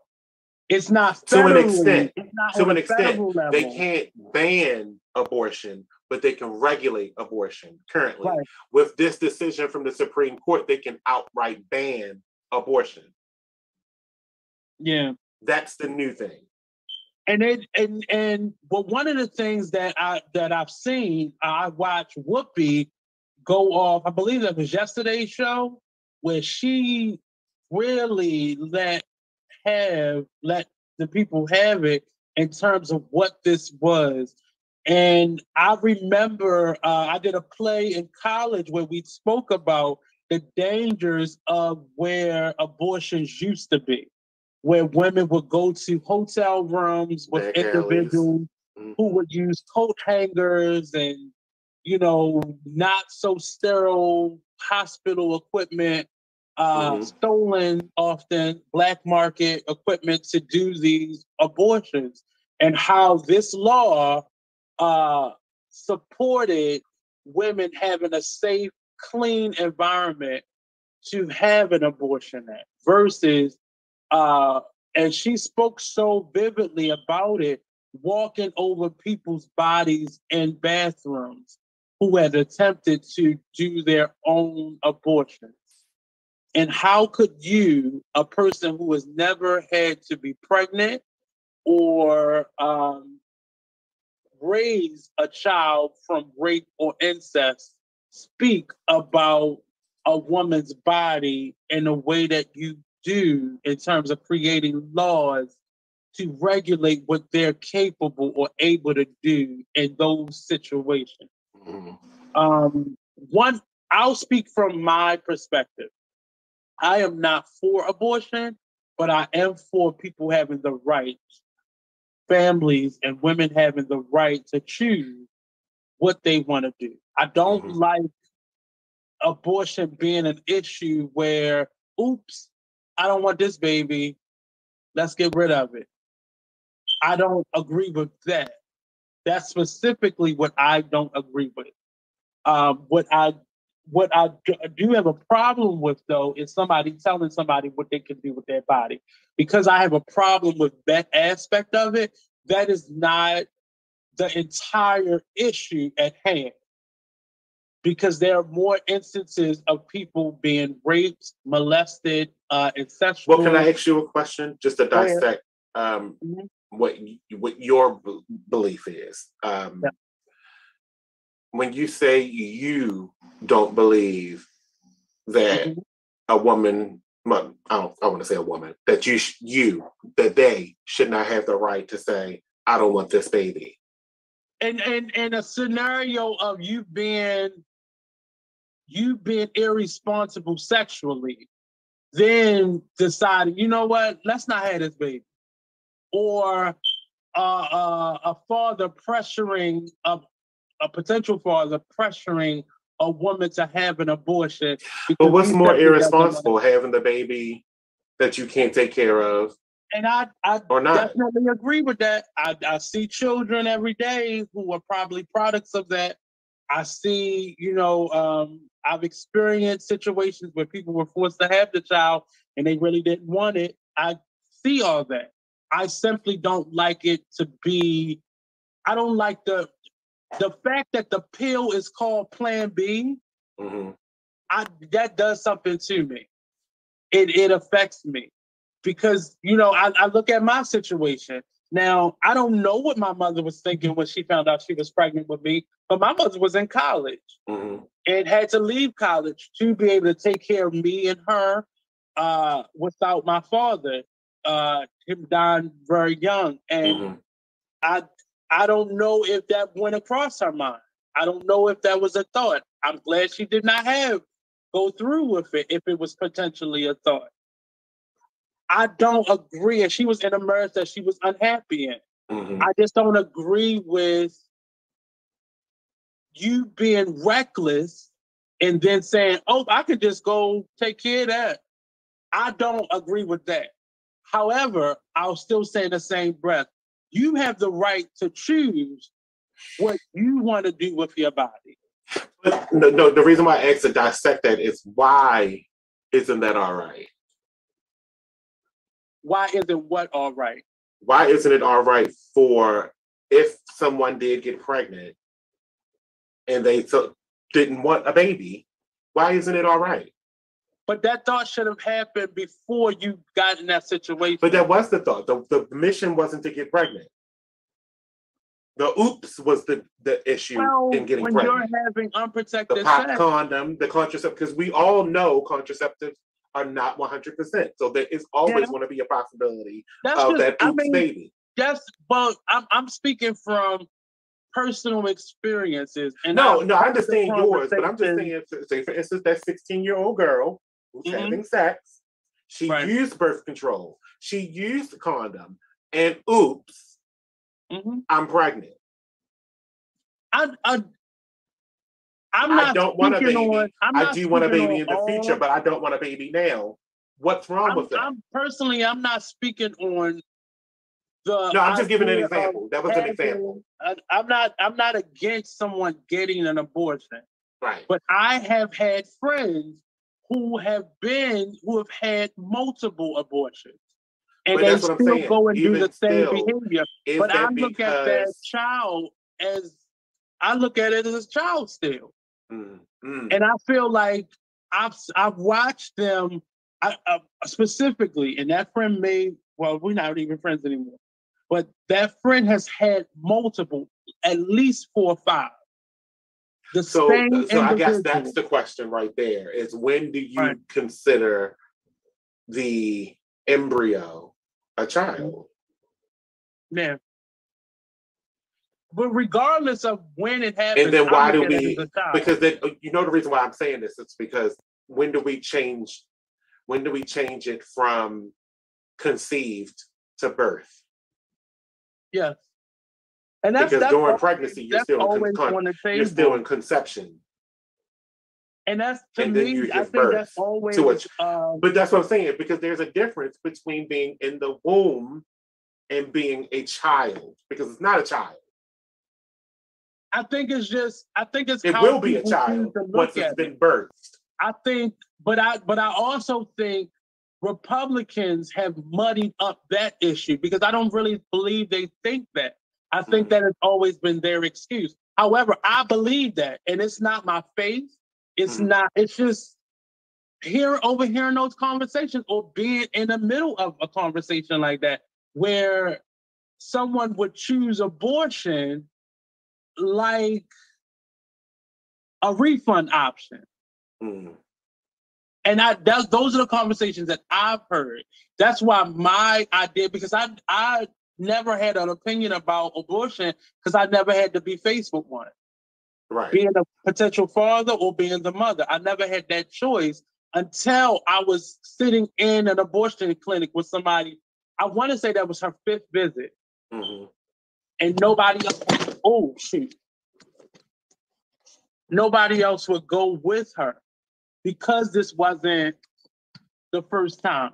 And I'm I'm understanding that as we as I'm being that's being explained to me.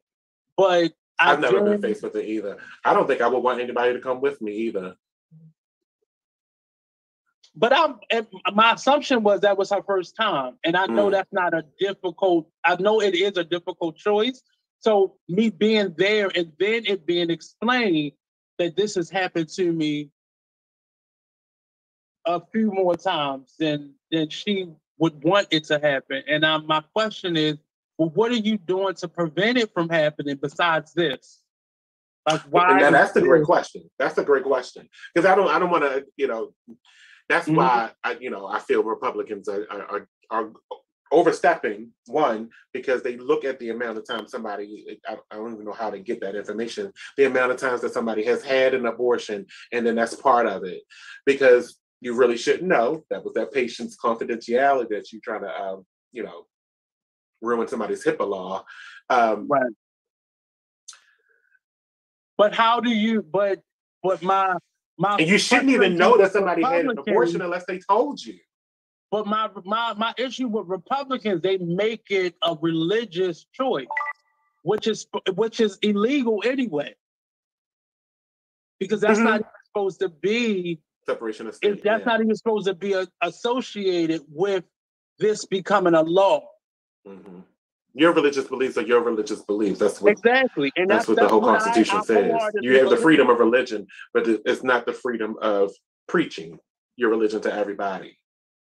Yeah, and I and even within me saying that, I I am a Christian, mm-hmm. but my my belief in it has nothing. It's not connected to that because I think that's those issues not. should not be crossed in that way. Mm-hmm. I think I, a part of me feels like there there's a small group of individuals, and that's mothers and fathers alike, who use this like a refund system. However, I know the larger majority of the of the uh, abortions are for other reasons. My only question to the using it as a refund system mm-hmm. is I don't even know if it's a question, it's more probably more so a statement. um, why not? Is it not their right? And does that have something to do with you? Well, well, my belief stops at it being my belief. I'm mm-hmm. not going to stand outside. Not particularly the, you. That was I'm just I was just threw out threw out some questions. I understand, but just to make that clear for me, it's that is my belief, but that's where my belief stops. Mm-hmm. Because you, uh, the reason why I asked that question because you only know that particular person had five abortions. What they can do with their body. My my belief would never go that far. Yeah, but my reason why I was asking that question because you only know that particular person probably had five abortions. It could be more. Is because they told you. But had they not said anything, you wouldn't know anything about the abortions. That, but that was the problem when you involve people in your medical decisions, though. That's where mm-hmm. that problem comes in. Because if you wanted something to stay confidential, then you shouldn't have never brought anybody into it and you shouldn't have yeah. said anything. Then this a, same thing goes for this abortion thing in the first place. Stop talking about your doctor's visits. Just go to the doctors. Please go to the doctors. But don't talk about your visit unless you want people to talk about your visit. Well, I mean, yes, because that abortion would not be an issue if everybody because, wasn't talking about their abortion. But see that that eliminates trouble in terms of the con- controversy behind it. But those same doctors that work in those clinics, private or public or nonprofit, they still report the number of abortions that are happening which is uh, which is fine. Just like we know how many heart attacks name. and all that kind of stuff goes about. But it comes a problem when people start talking about their abortions like we are talking about it now. In the in, if you're going to use it irregularly or for the fact that you like having sex. And I'm and I'm and I'm saying to you that's what formulated my opinion of mm-hmm. it because I culturally mm-hmm. we have a uh, uh, I think it goes both two different ways where it happens and we know it happens, but it's not really talked about. But then you have people who brag about it as if it's a refund system. And those and people typically have an unsafe, an unsafe opinion of sex. Yes. Yeah. Where they think they have to have it all the time from as many people as they can find, which is mostly the male population in the black community who wants to have so many people under their belts that it doesn't make sense to me either. But I mean, but we can't negate that these women are having the sex with them. No, I'm not saying that, but we got to also call out the problem. Right. Is that oh, oh we we like sex? We we want to talk about it. We want to rap about it. We want to sing about it, and then we want to act on it. But we act on it with no regard to the consequences. And there are there are a lot of children that are born into those situations where I can see how much of a struggle it is and how much of you know if you're a youth and you grow up being bombarded with rap with me I'm not gonna call I was about to call out rap music, but it's in all music, where music is saying, um, every city I'm in, I got a hoe. Seven o'clock. Yeah.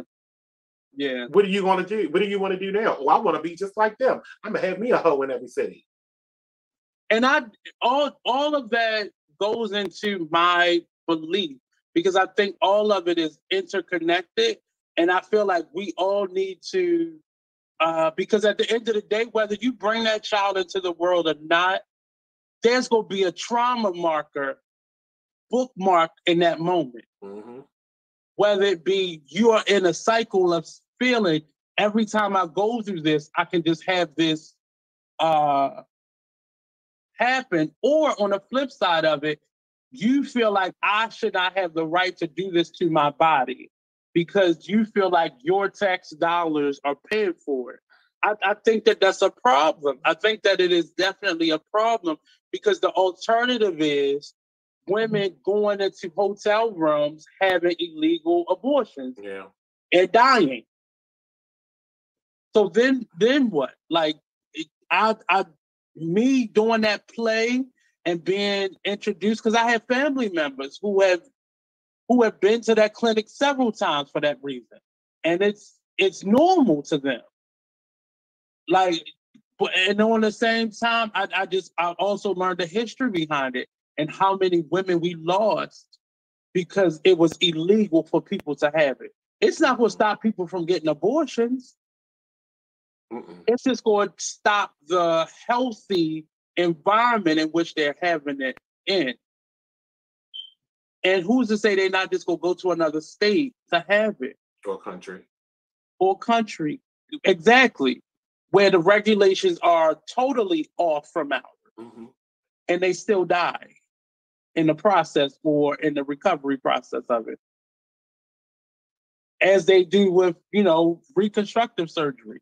So I just feel like one, it, it does not need to be anybody's law. It definitely needs to be monitored in terms of how do we prevent this from even getting to this point. But I think people like I'm a person that that feels the father should be in on the decision. I, I really do. And if if he wants the child, then you have it and give it to him. Mm-hmm. And just relinquish any of your rights to it if that's what you feel. I've seen that happen before. I, have seen that happen before too, but I don't think it's I don't think it's his response. I don't think it's his right in actuality. Because you, what you do is, is that you take you then by him saying he wants this child, you still mm-hmm. take the right of that woman away from her. Well, I mean, but at that point, it's a mutual decision. So it wouldn't if, be if he, if don't if she doesn't want it and he does. That's not a mutual decision but it's it's not forcing anybody because it would. You, you force her to come to terms with a baby she ain't want. But I'm but I'm saying if you have the conversation, because nobody, I, I don't even if it's something leisure that you do, I think it still takes the part of anybody and those individuals who have chosen okay, I'm gonna have this baby, but she taking care of it. I'm not. And now that works if I could take this baby out of my body and put it in the incubator. That would work that way. That route would work. But if I gotta just, if I have to go through the whole entire motions of being pregnant and never having experienced what it's like to be pregnant, mm-hmm. then that's not fair. That's not right. It's Why not, would you put I me mean, through something like fair. that if I'm not ready or mentally have, prepared but, to be a mother? But that is just an now. option. It's not. It's not a law. It's not a rule that you have to give it to the father. It's still a, just another option. No, and no, I got your option. No, I was, I was, I was creating the devil advocacy for why I don't think that would be okay. Because if I told you as the woman that I don't want to have a baby and you want the baby, then you got to carry this baby. How can I pull this out of me to give it to you but I, I, put it I, in your body? Because at me sitting in that office with that friend at the time, that was one of the options that were mm brought up. That's the whole importance of a Planned Parenthood, separate from just a regular doctor's office, because mm they give you those options right. in terms of you can you can have the baby adopted. Does the father or the family want the baby? mm You know, uh, would you give this baby up for adoption, or to, do you want to put it in foster care? So they typically try to lean you towards the option of having the baby mm-hmm. and then making a decision as to what you want to do with it. They don't typically give you, okay, so you want an abortion? Okay, let's do this. Right. Like that, they try to give you those other options. Which is the counseling part of it. Correct. Right. So that I'm just saying, let there be options. And many of these, many people go into this that, and I'm speaking about the people that I've experienced. And I know you, you're talking like about repetitive people that've done it repetitive, repetitively. Because they go straight in there. They be like, well, I don't need to hear all that. I heard it the last time I had an abortion. Can we just get this over with? and now that's what my and, and sitting there next to my friend, that was what her attitude was. Mm-hmm. And I mm-hmm. was very shocked. This was a young lady in college. And I would and it just and not to say because you're in college you should think differently, but it really did affect me that she could not that she could just make a decision that abruptly after four or five times. It was very disturbing to me. That means you have no connections to your children or or to this process, rather. I'll say it to the mm-hmm. process. And that that worried me that somebody can be that detached from something that brings forth life. That mm. is that was my angle, that was my perspective that you could be that detached. And, and I want to say it was that was the fifth time. I want to say that. But yeah, I but also know I understand where you're coming from. Though, I just never sit in the room with them and while they made the choice. That was my yeah. first time sitting in a room. But I could imagine if I was the father having to be in that situation. I, it would it would devastate me. Mm-hmm. it would really devastate me. You have every But right that's your, your that's your body, but perspective it would coming from a man's view. But a woman has to learn fast in, in- in- you know in that process. She has to learn. But, but and, and and speaking directly to your friend because she had multiple, she has to learn in that moment. Especially in Mhm. the first time, how am I going to be able to cope with this and live with it for the rest of my life? And then get back to school and continue to work. But and, and, and That's I'm a conscious decision that we will never if- be able if- to understand. if she was thinking it, I know there's at least one other person who felt the same. She was totally, she had totally to detach herself from it, and that's Mhm. how she was dealing with it. But she had to. She had to, She had to. or she would have never but- recovered. But the the issue for me was the the one time, maybe two, but after you get to three, four, five, I am concerned at that point. I'm not. I understand your you, concern, but I can you. tell you from that I'm just perspective, concerned. just from my experience of people that had multiple um, um, abortions, that each and every time, it's not that they forget it. That it's not that they lose track on what they've done and how many Mhm. that they've had. They don't forget that. It's not that. It's that Uh-huh. how am I going to continue to live after doing this? They got to put that. It's a, it's a mental concern to me. compartment, a, a mental compartmentalizing something traumatic so they can continue to progress. But they had to, they clouded it in. It, this is the right decision for me because this is going to ruin my life. Well, that's that's that's where my concern comes from because if the behavior did not change And I hate that we two whatever men talking time, about this. I really, really do. It, it, I mean, well, it, because that's this conversation has to happen for the legislation of it not to happen.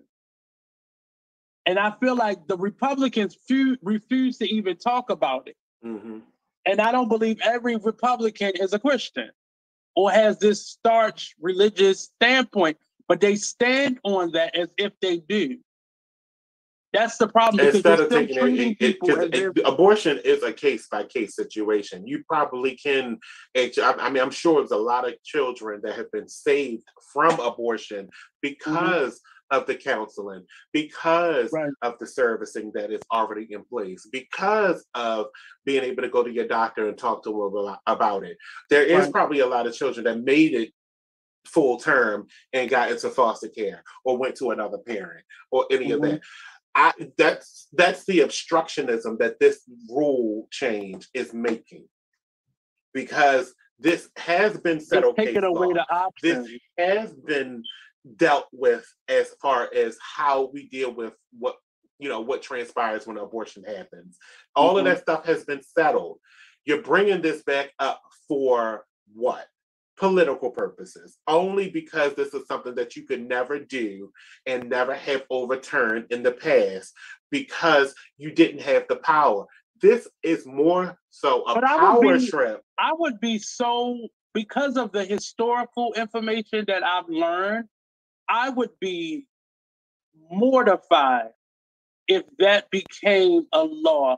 A part of me feels that that would never happen on the Supreme Court side, despite all of their interference and distractions and just negative practices. However, I am more concerned on the state levels that even the restrictions or the defunding of because you you are quick to def- defund a healthcare system, but you don't want to defund the police system. Mhm. So, and I know that's jumping topics, but it's just amazing to me that this group of people are so comfortable with this over here being heavily restricted. But I, you, you me telling you put your damn mask on is a problem. Mm. It just it it it would concern me if this type of law, being as though they're doing it backstabbingly under the radar, it concerns me because I know how many women who have lost their lives from illegal abortions. Mhm. And if you're going to have one, I would rather it be by someone who is qualified in a safe, sterile location. mm. versus in somebody's fucking Motel 6 on North Avenue. Or in a back alley. Right, on a back alley or in somebody's apartment or basement. Like I, I just don't it's it's it's several plays about this. It's several, you know, movies about this. It's it's definitely it's gruesome. You know, the amount of people who they just found bleeding out because they had a hanger lodged up inside of them. And that was what that that was their tool of choice. A, a wire hanger. That that would disturb me. And the fact that people are so comfortable making this a law just to say we got one is disturbing to me. It's very disturbing because when we think about this, we automatically think the black and brown populations, but them white women are in there sucking them, getting them babies sucked out just like every other race of people are. Um, not to make it seem so, you know, Vulgar. gruesome, but that's what it is. You know, but I would be devastated. I, I would, I really would, and I don't know what I could do on a local or federal level to lend my voice to it, or what could I do uh, in support of it. That's where I. That's the next step for me. Because as I, as when we talked about this, despite me being very sleepy that despite me being very oh, sleepy that night, right, I woke up the next morning and it was fresh on my mind. Like, what the hell was we talking about? But at the same time, it really was it it despite my belief, and I believe uh, I remember Sunny Hostin on the View saying the same thing. She has very uh, moderate belief systems, even though she is a, a Catholic and her spirituality is at the forefront, you still have compassion for the lives of people. And I don't want anybody killing themselves to save themselves, mm-hmm. so to speak. And that's where I'm at. Like I'm, I, I, if it's going to happen, I want it to be in a safe environment by a professional versus somebody who just, you know, got a bunch of wire hangers. Right. So that that's that's where I lie on it. I'm not in judgment of anybody. Um, after experiencing that one incident, it really did shape how I thought about it. Because if that person felt that way, I know there were others. However, I know they don't speak for the majority or even a larger section of the population despite oh no it's, it's, it's, right now a 70 30 70 30 split basically from a, an american standpoint that is mm-hmm. um, 70 for leaving abortion alone 30 meaning no i meant like the people abortion. who actually are going through with the abortion oh oh oh participating in the act right so i know i know those people who people who the republicans are trying to say hey look at these people just they're having abortions recreationally you know, mm. I know that that does not exist in the same space as, you know, the people who do it out of health reasons or physical reasons or whatever. I just, I, mean, I, I, understand your position. I, I just don't. If you don't want a child, it should it should be up to your opinion on who I talk or who I go to to get my abortion because I didn't want a child. Whether I had one last year, the year before, the year before that, the year before that. It, feel if it was your daughter, wouldn't you feel more comfortable her going to a space that's going to give her? But again, but again, just from the inference of what you started with, you said if it was my daughter, right? Mm-hmm. I'm telling you from what I said mm-hmm. that it's not my opinion that counts here. No, this I'm just, but I'm her. just saying, when this you will be my daughter's decision. for that person, for them to be in a space because they're they're trying to get rid of and get rid of spaces like Planned Parenthood. Mm-hmm. no, that's what I'm saying. But that was, I mean, just from what you started with, you was like, "It's rid of it was my daughter." Again, I have to take myself out of it because that would mean me then again putting my opinion on what my daughter's decision will wholeheartedly be. Because if she wanted to have that that that's her decision for the abortion. It's not mm-hmm. my responsibility to tell her no. So I can't no, be. No, and I don't think that's anybody. That's not even her responsibility. I feel like it. It. and, and us guiding and making health, helping each other make healthier decisions, having one option is dangerous. You know, just like even, you know, getting rid of a child. I can't just leave my child in a basket outside of a, a police department. I, I should have the options of knowing there's a healthier, more practical, you know, way of doing this. I can. I, there are agencies. There's state agencies. There are private agencies. You know, there are churches that can help you make a choice. And it's not somebody telling you what to do, but just giving you options. That's mm-hmm. just. I just want the. That's my whole thing. Like I, I don't agree with them defunding those health clinics because that's giving individuals, especially the people who can't afford those options, better options. Mm-hmm. It's much more like I, I hate the fact that we all know that it costs four hundred dollars to get an abortion. Like I hate the fact that we know that. Like that's that's that's like public knowledge. That we focus on how much it costs. You know one, huh? one thing that no one ever um when we're that's why I said I, I hated that we don't have a woman on here talking about this with us. Because one thing that we don't never think about too. Well, yes, is, it's your voice. It's my damn face. So imagine that. one thing we don't never think about too is in the decision to have an abortion. Right. Um, is the aspect of that person, like, uh, well, just speaking on the fact that she was like, there are other options. The other options only can be is to carry this baby to term, right? Mm-hmm. Because that's it. Either you abort it at this point now or carry it to term, and then your other options open up to you. But you still have to carry it to term. If that child or whoever the person is is not prepared to deal with living the start of motherhood, that is typically the difficult decision to make because I understand that there are other options, but all the other options mean I have to carry this baby to term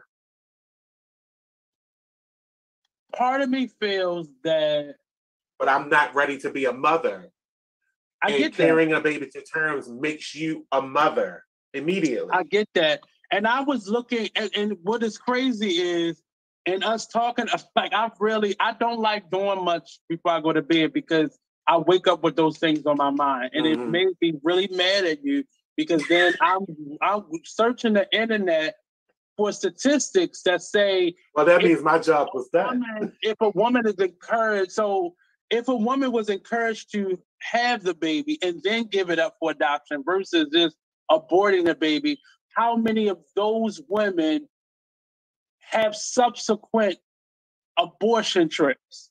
Mm. Like, how many of them come back in the same situation versus someone who just simply goes to get an abortion? Mm-hmm. So that's where my mind went with it.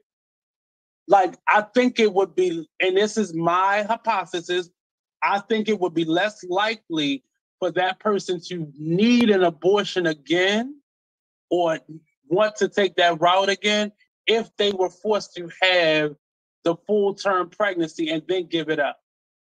Mm. I just, if a part of me feels like that would not happen as much. Mm. I just, I mean, a lot of this is, I don't know what it is about people's fascination for having raw sex these days. But that's where a lot of this is coming from. A lot of people are just going raw. I mean, it happens with people who wear condoms. I mean, condoms. No, I know that part. But to, in today's world, it, it's it's just a lot of raw. Yeah and it wasn't like that for us growing up. One thing that we knew about was the, I mean, I can't say that either because those oopses were raw incidences too. But I just, I, I just, I, am not saying it's a young thing, but I just think people don't, people no, feel that's the promiscuity. Uh, well, thing, and that that comes from another. That's that's why I said the conversation has to happen. And Republicans specifically need to be forced to have the conversation because, and I don't know what environment that would be in, but it needs to happen because you are attacking a symptom. You're not attaching yourself to let's prevent this, the source, from happening. And you wanted to worry about people getting abortions. It'll still happen, but it would not be where it is because it's a number of reasons. You know, poverty just seems to be at the top of that source, but rich people have abortions. They don't even talk about it because they can go to their private doctor and let that happen. I didn't have the phone lines on, but they are on now. Um, if anybody wanted to call, want to comment. Or complain. Or complain. I mean, I would love a woman to be on here that's give an opinion. I mean, because this is not my.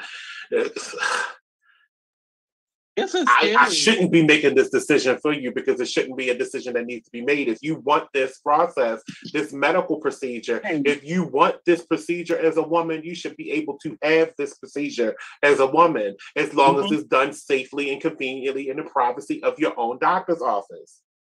Period. I, I definitely agree with that. I, I, definitely agree with that because the alternative for me should not even be an option. No, we shouldn't even be having an opinion on it because it has nothing to do with us.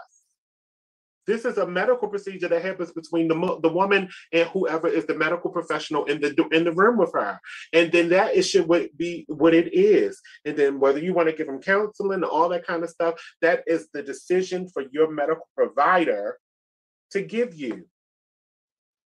I, and I, this and I, and I agree business. with that. However, However, if you, I, I get you. However, if, if you are like a couple, this, if we allow rules like this and laws like this to be passed, it will become our issue, because then we have to begin to bury all these women. And and oh, right, right. When the when the results are you know in a in the wrong, but I don't even think this should be like a law type of situation. Mm-hmm. Because that's not how our medical system is set up. It's not set up by laws. It's set up by procedures. Right. When the new medical procedure comes out, Congress doesn't see it first. You see what I'm saying? Mm-hmm. Abortion is a medical procedure. It should not be in front of Congress to make a law to allow me to abort a baby. It's not that. That's not what it is. Well, I think the open door that made this argument possible is because of the clinics of but which, that's why this was never brought before Congress, is my mm-hmm. point. It was never brought before Congress to make it into a law because it was done through lawsuits. The Planned Parenthood lawsuit, the 1973 Roe v. Wade lawsuit, whether it should be allowed to be a medical procedure or not. It should not be up to us. It should more so be up to the American Medical Association, making it a procedure. I don't even think, I mean, that's where I mean. That's where the codes come of, from. That's why I said. In terms of how the procedure is done, yes, but I think it needs to be even less uh, public than that. I think it's. I think it's very much so a personal decision. But I mm-hmm. think the the the. But it's the personal decision between you and your medical professional. Right, and, and the regular because one of the things that doctor, I learned was I didn't say anything like that. I said professional. Right. When one of the things that I learned once Trump was in office, which I did not know this, that the bulk of Planned Planned Parenthood money comes from private donors. It's not even a, a portion of it, maybe like a third or less than that comes from the government. But so, it's not for abortions. That's where they always try to inflate the issue. That's what I'm that saying. the money that they that, get from the that, federal government isn't from see, that's before abortion. Argument. That normally is their argument, though. And you still got to give them that four hundred dollars. once I learned how their budget is broken down, like they they provide other services. Mm-hmm. They provide other services, mammograms, STD testing uh, across the board. So many things like. But it's a it's, it's, it's an actual. That's the like you said. It's an actual doctor's office. but it's a community center beyond that. It's yeah. not just the medical side of that. There's a lot of therapeutic and planning goes on. And, and my my uh, connection with it was I used to do I used to be in an acting troupe that was sponsored by Planned Parenthood, and we would go around doing medical announcement type mm. plays to uh, special groups of people. But people don't even realize all that happens within that building. It's it's mostly medical, but a big portion of it is community engagement, supporting people and planning their families. You know, like really, like once you have the family, what do we do? How do we Mm-hmm. help you take care? There's a lot of parenting classes that happen for both parents in that space. But people are people always like to jump on the spiritual side, they like to jump on the financial side, and that's all they have. They have nothing else to to really go by. And I, I think that's Right, because your church is not going to be the one that's helping you with that baby at Well- all. If they're going to want them tithes. people be on it. But yeah, I I definitely agree. Uh You know I am. despite my despite dis, despite my uh opinion, I definitely agree. People have the right to choose, and I think we should um give them that space. But we, I mean, need, we you know if you go to your work on the pastor and say, as well. you know if So you had to go to your pastor and say, Pastor, I can't take care of this baby. Um, What should I do? Your pastor gonna say you're gonna have this baby. Because that's Pastor, the, I can I have the money to take care of this baby? Oh no. We don't do that. I mean, and in some cases, that's that's exactly what happens. Mhm. You know, being in the church, I've seen plenty of churches rally around women. and what they tell you is that you can ready to commit a sin, and it's not one.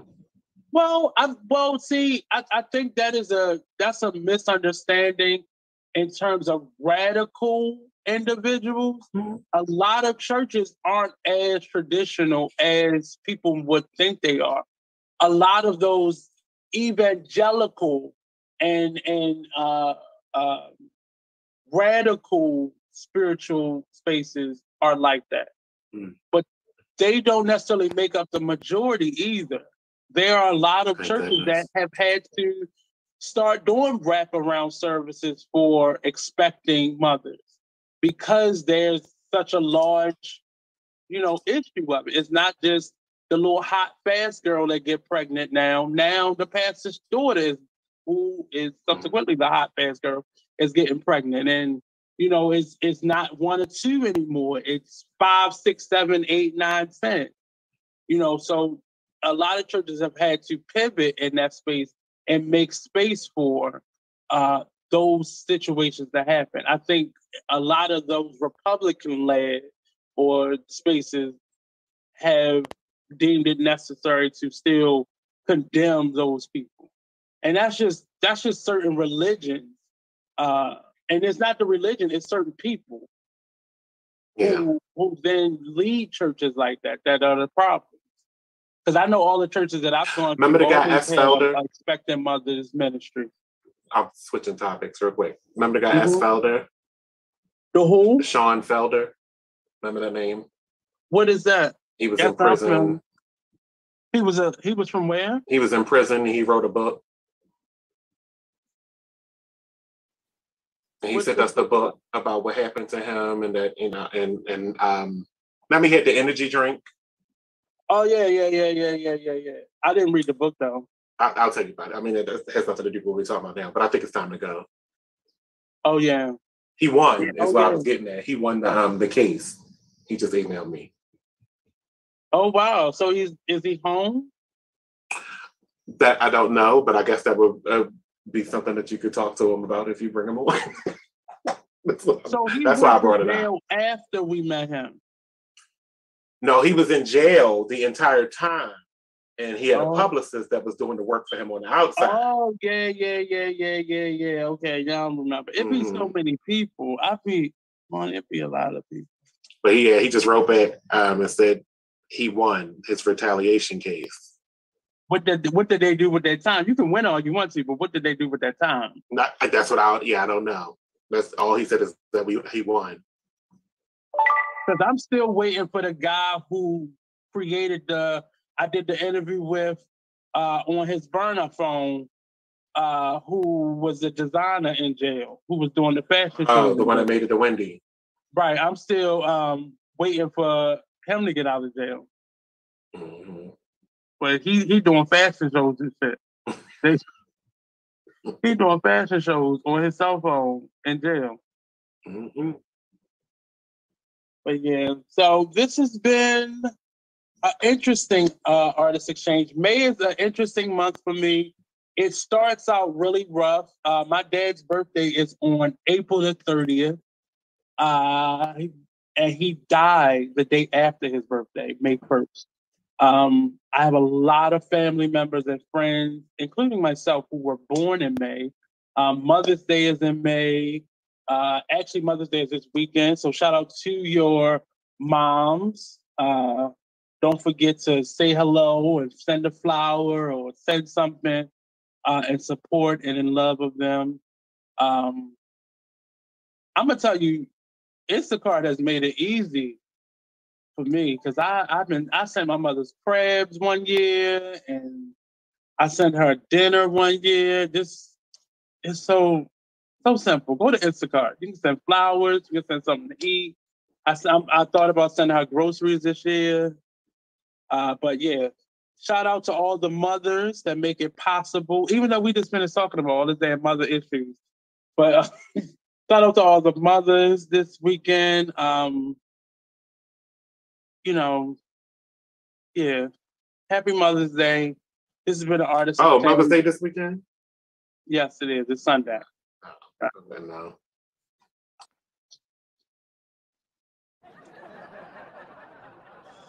Lord, I I'll be praying for Marty sometimes because he just don't he's so consistent with it, but that's I can give him that. He's very consistent with his uh craziness.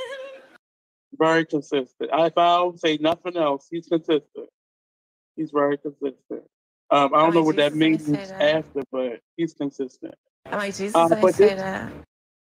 Who was that? Who was that? Oh, Omarosa. That was Omarosa. She said Jesus ain't say that. Oh. I just said he was consistent. That's it. Said consistent. Um, but uh, so this month we have an interesting on the 14th. We're doing a sip and paint here uh, at Big Exposed. Re- I said Big Exposed. The Artist Exchange. No, Best Stop Jewelry Studio. I'm sorry, it's been a long week. Um, so sip and paint, we have a uh, that's our pop up for the 14th. We're only doing two um, weekends this month, the 14th and the 28th. Um, the 28th, we have a different pop up coming up. Uh, and then we are also on the 28th doing the Black to the Future event at Be More Green. Um, so come out to that. That's a networking event. You get free headshots, um, uh, some massages, and what else? A good network. We have a good network lined up for this this cycle. So shout out to everybody. I'm gonna go get me a nap and start fresh tomorrow. Give me something to eat. Um, so come on by Bash Blue Jewelry Studio this weekend, 11 to 7, Sunday 11 to 7 uh, 1734 Maryland Avenue. And don't forget, the Artist Exchange Radio Show comes on every Friday at 5 p.m. Eastern Standard Time live, only on BigExposedRadio.com. Check us out on BigExposedRadio.com and BigExposedMedia.com. And we're on all major platforms. Look at the top of the screen. You'll know where to find us. Instagram, Facebook, share, like, and subscribe to our page. And we'll be here. Peace out, people.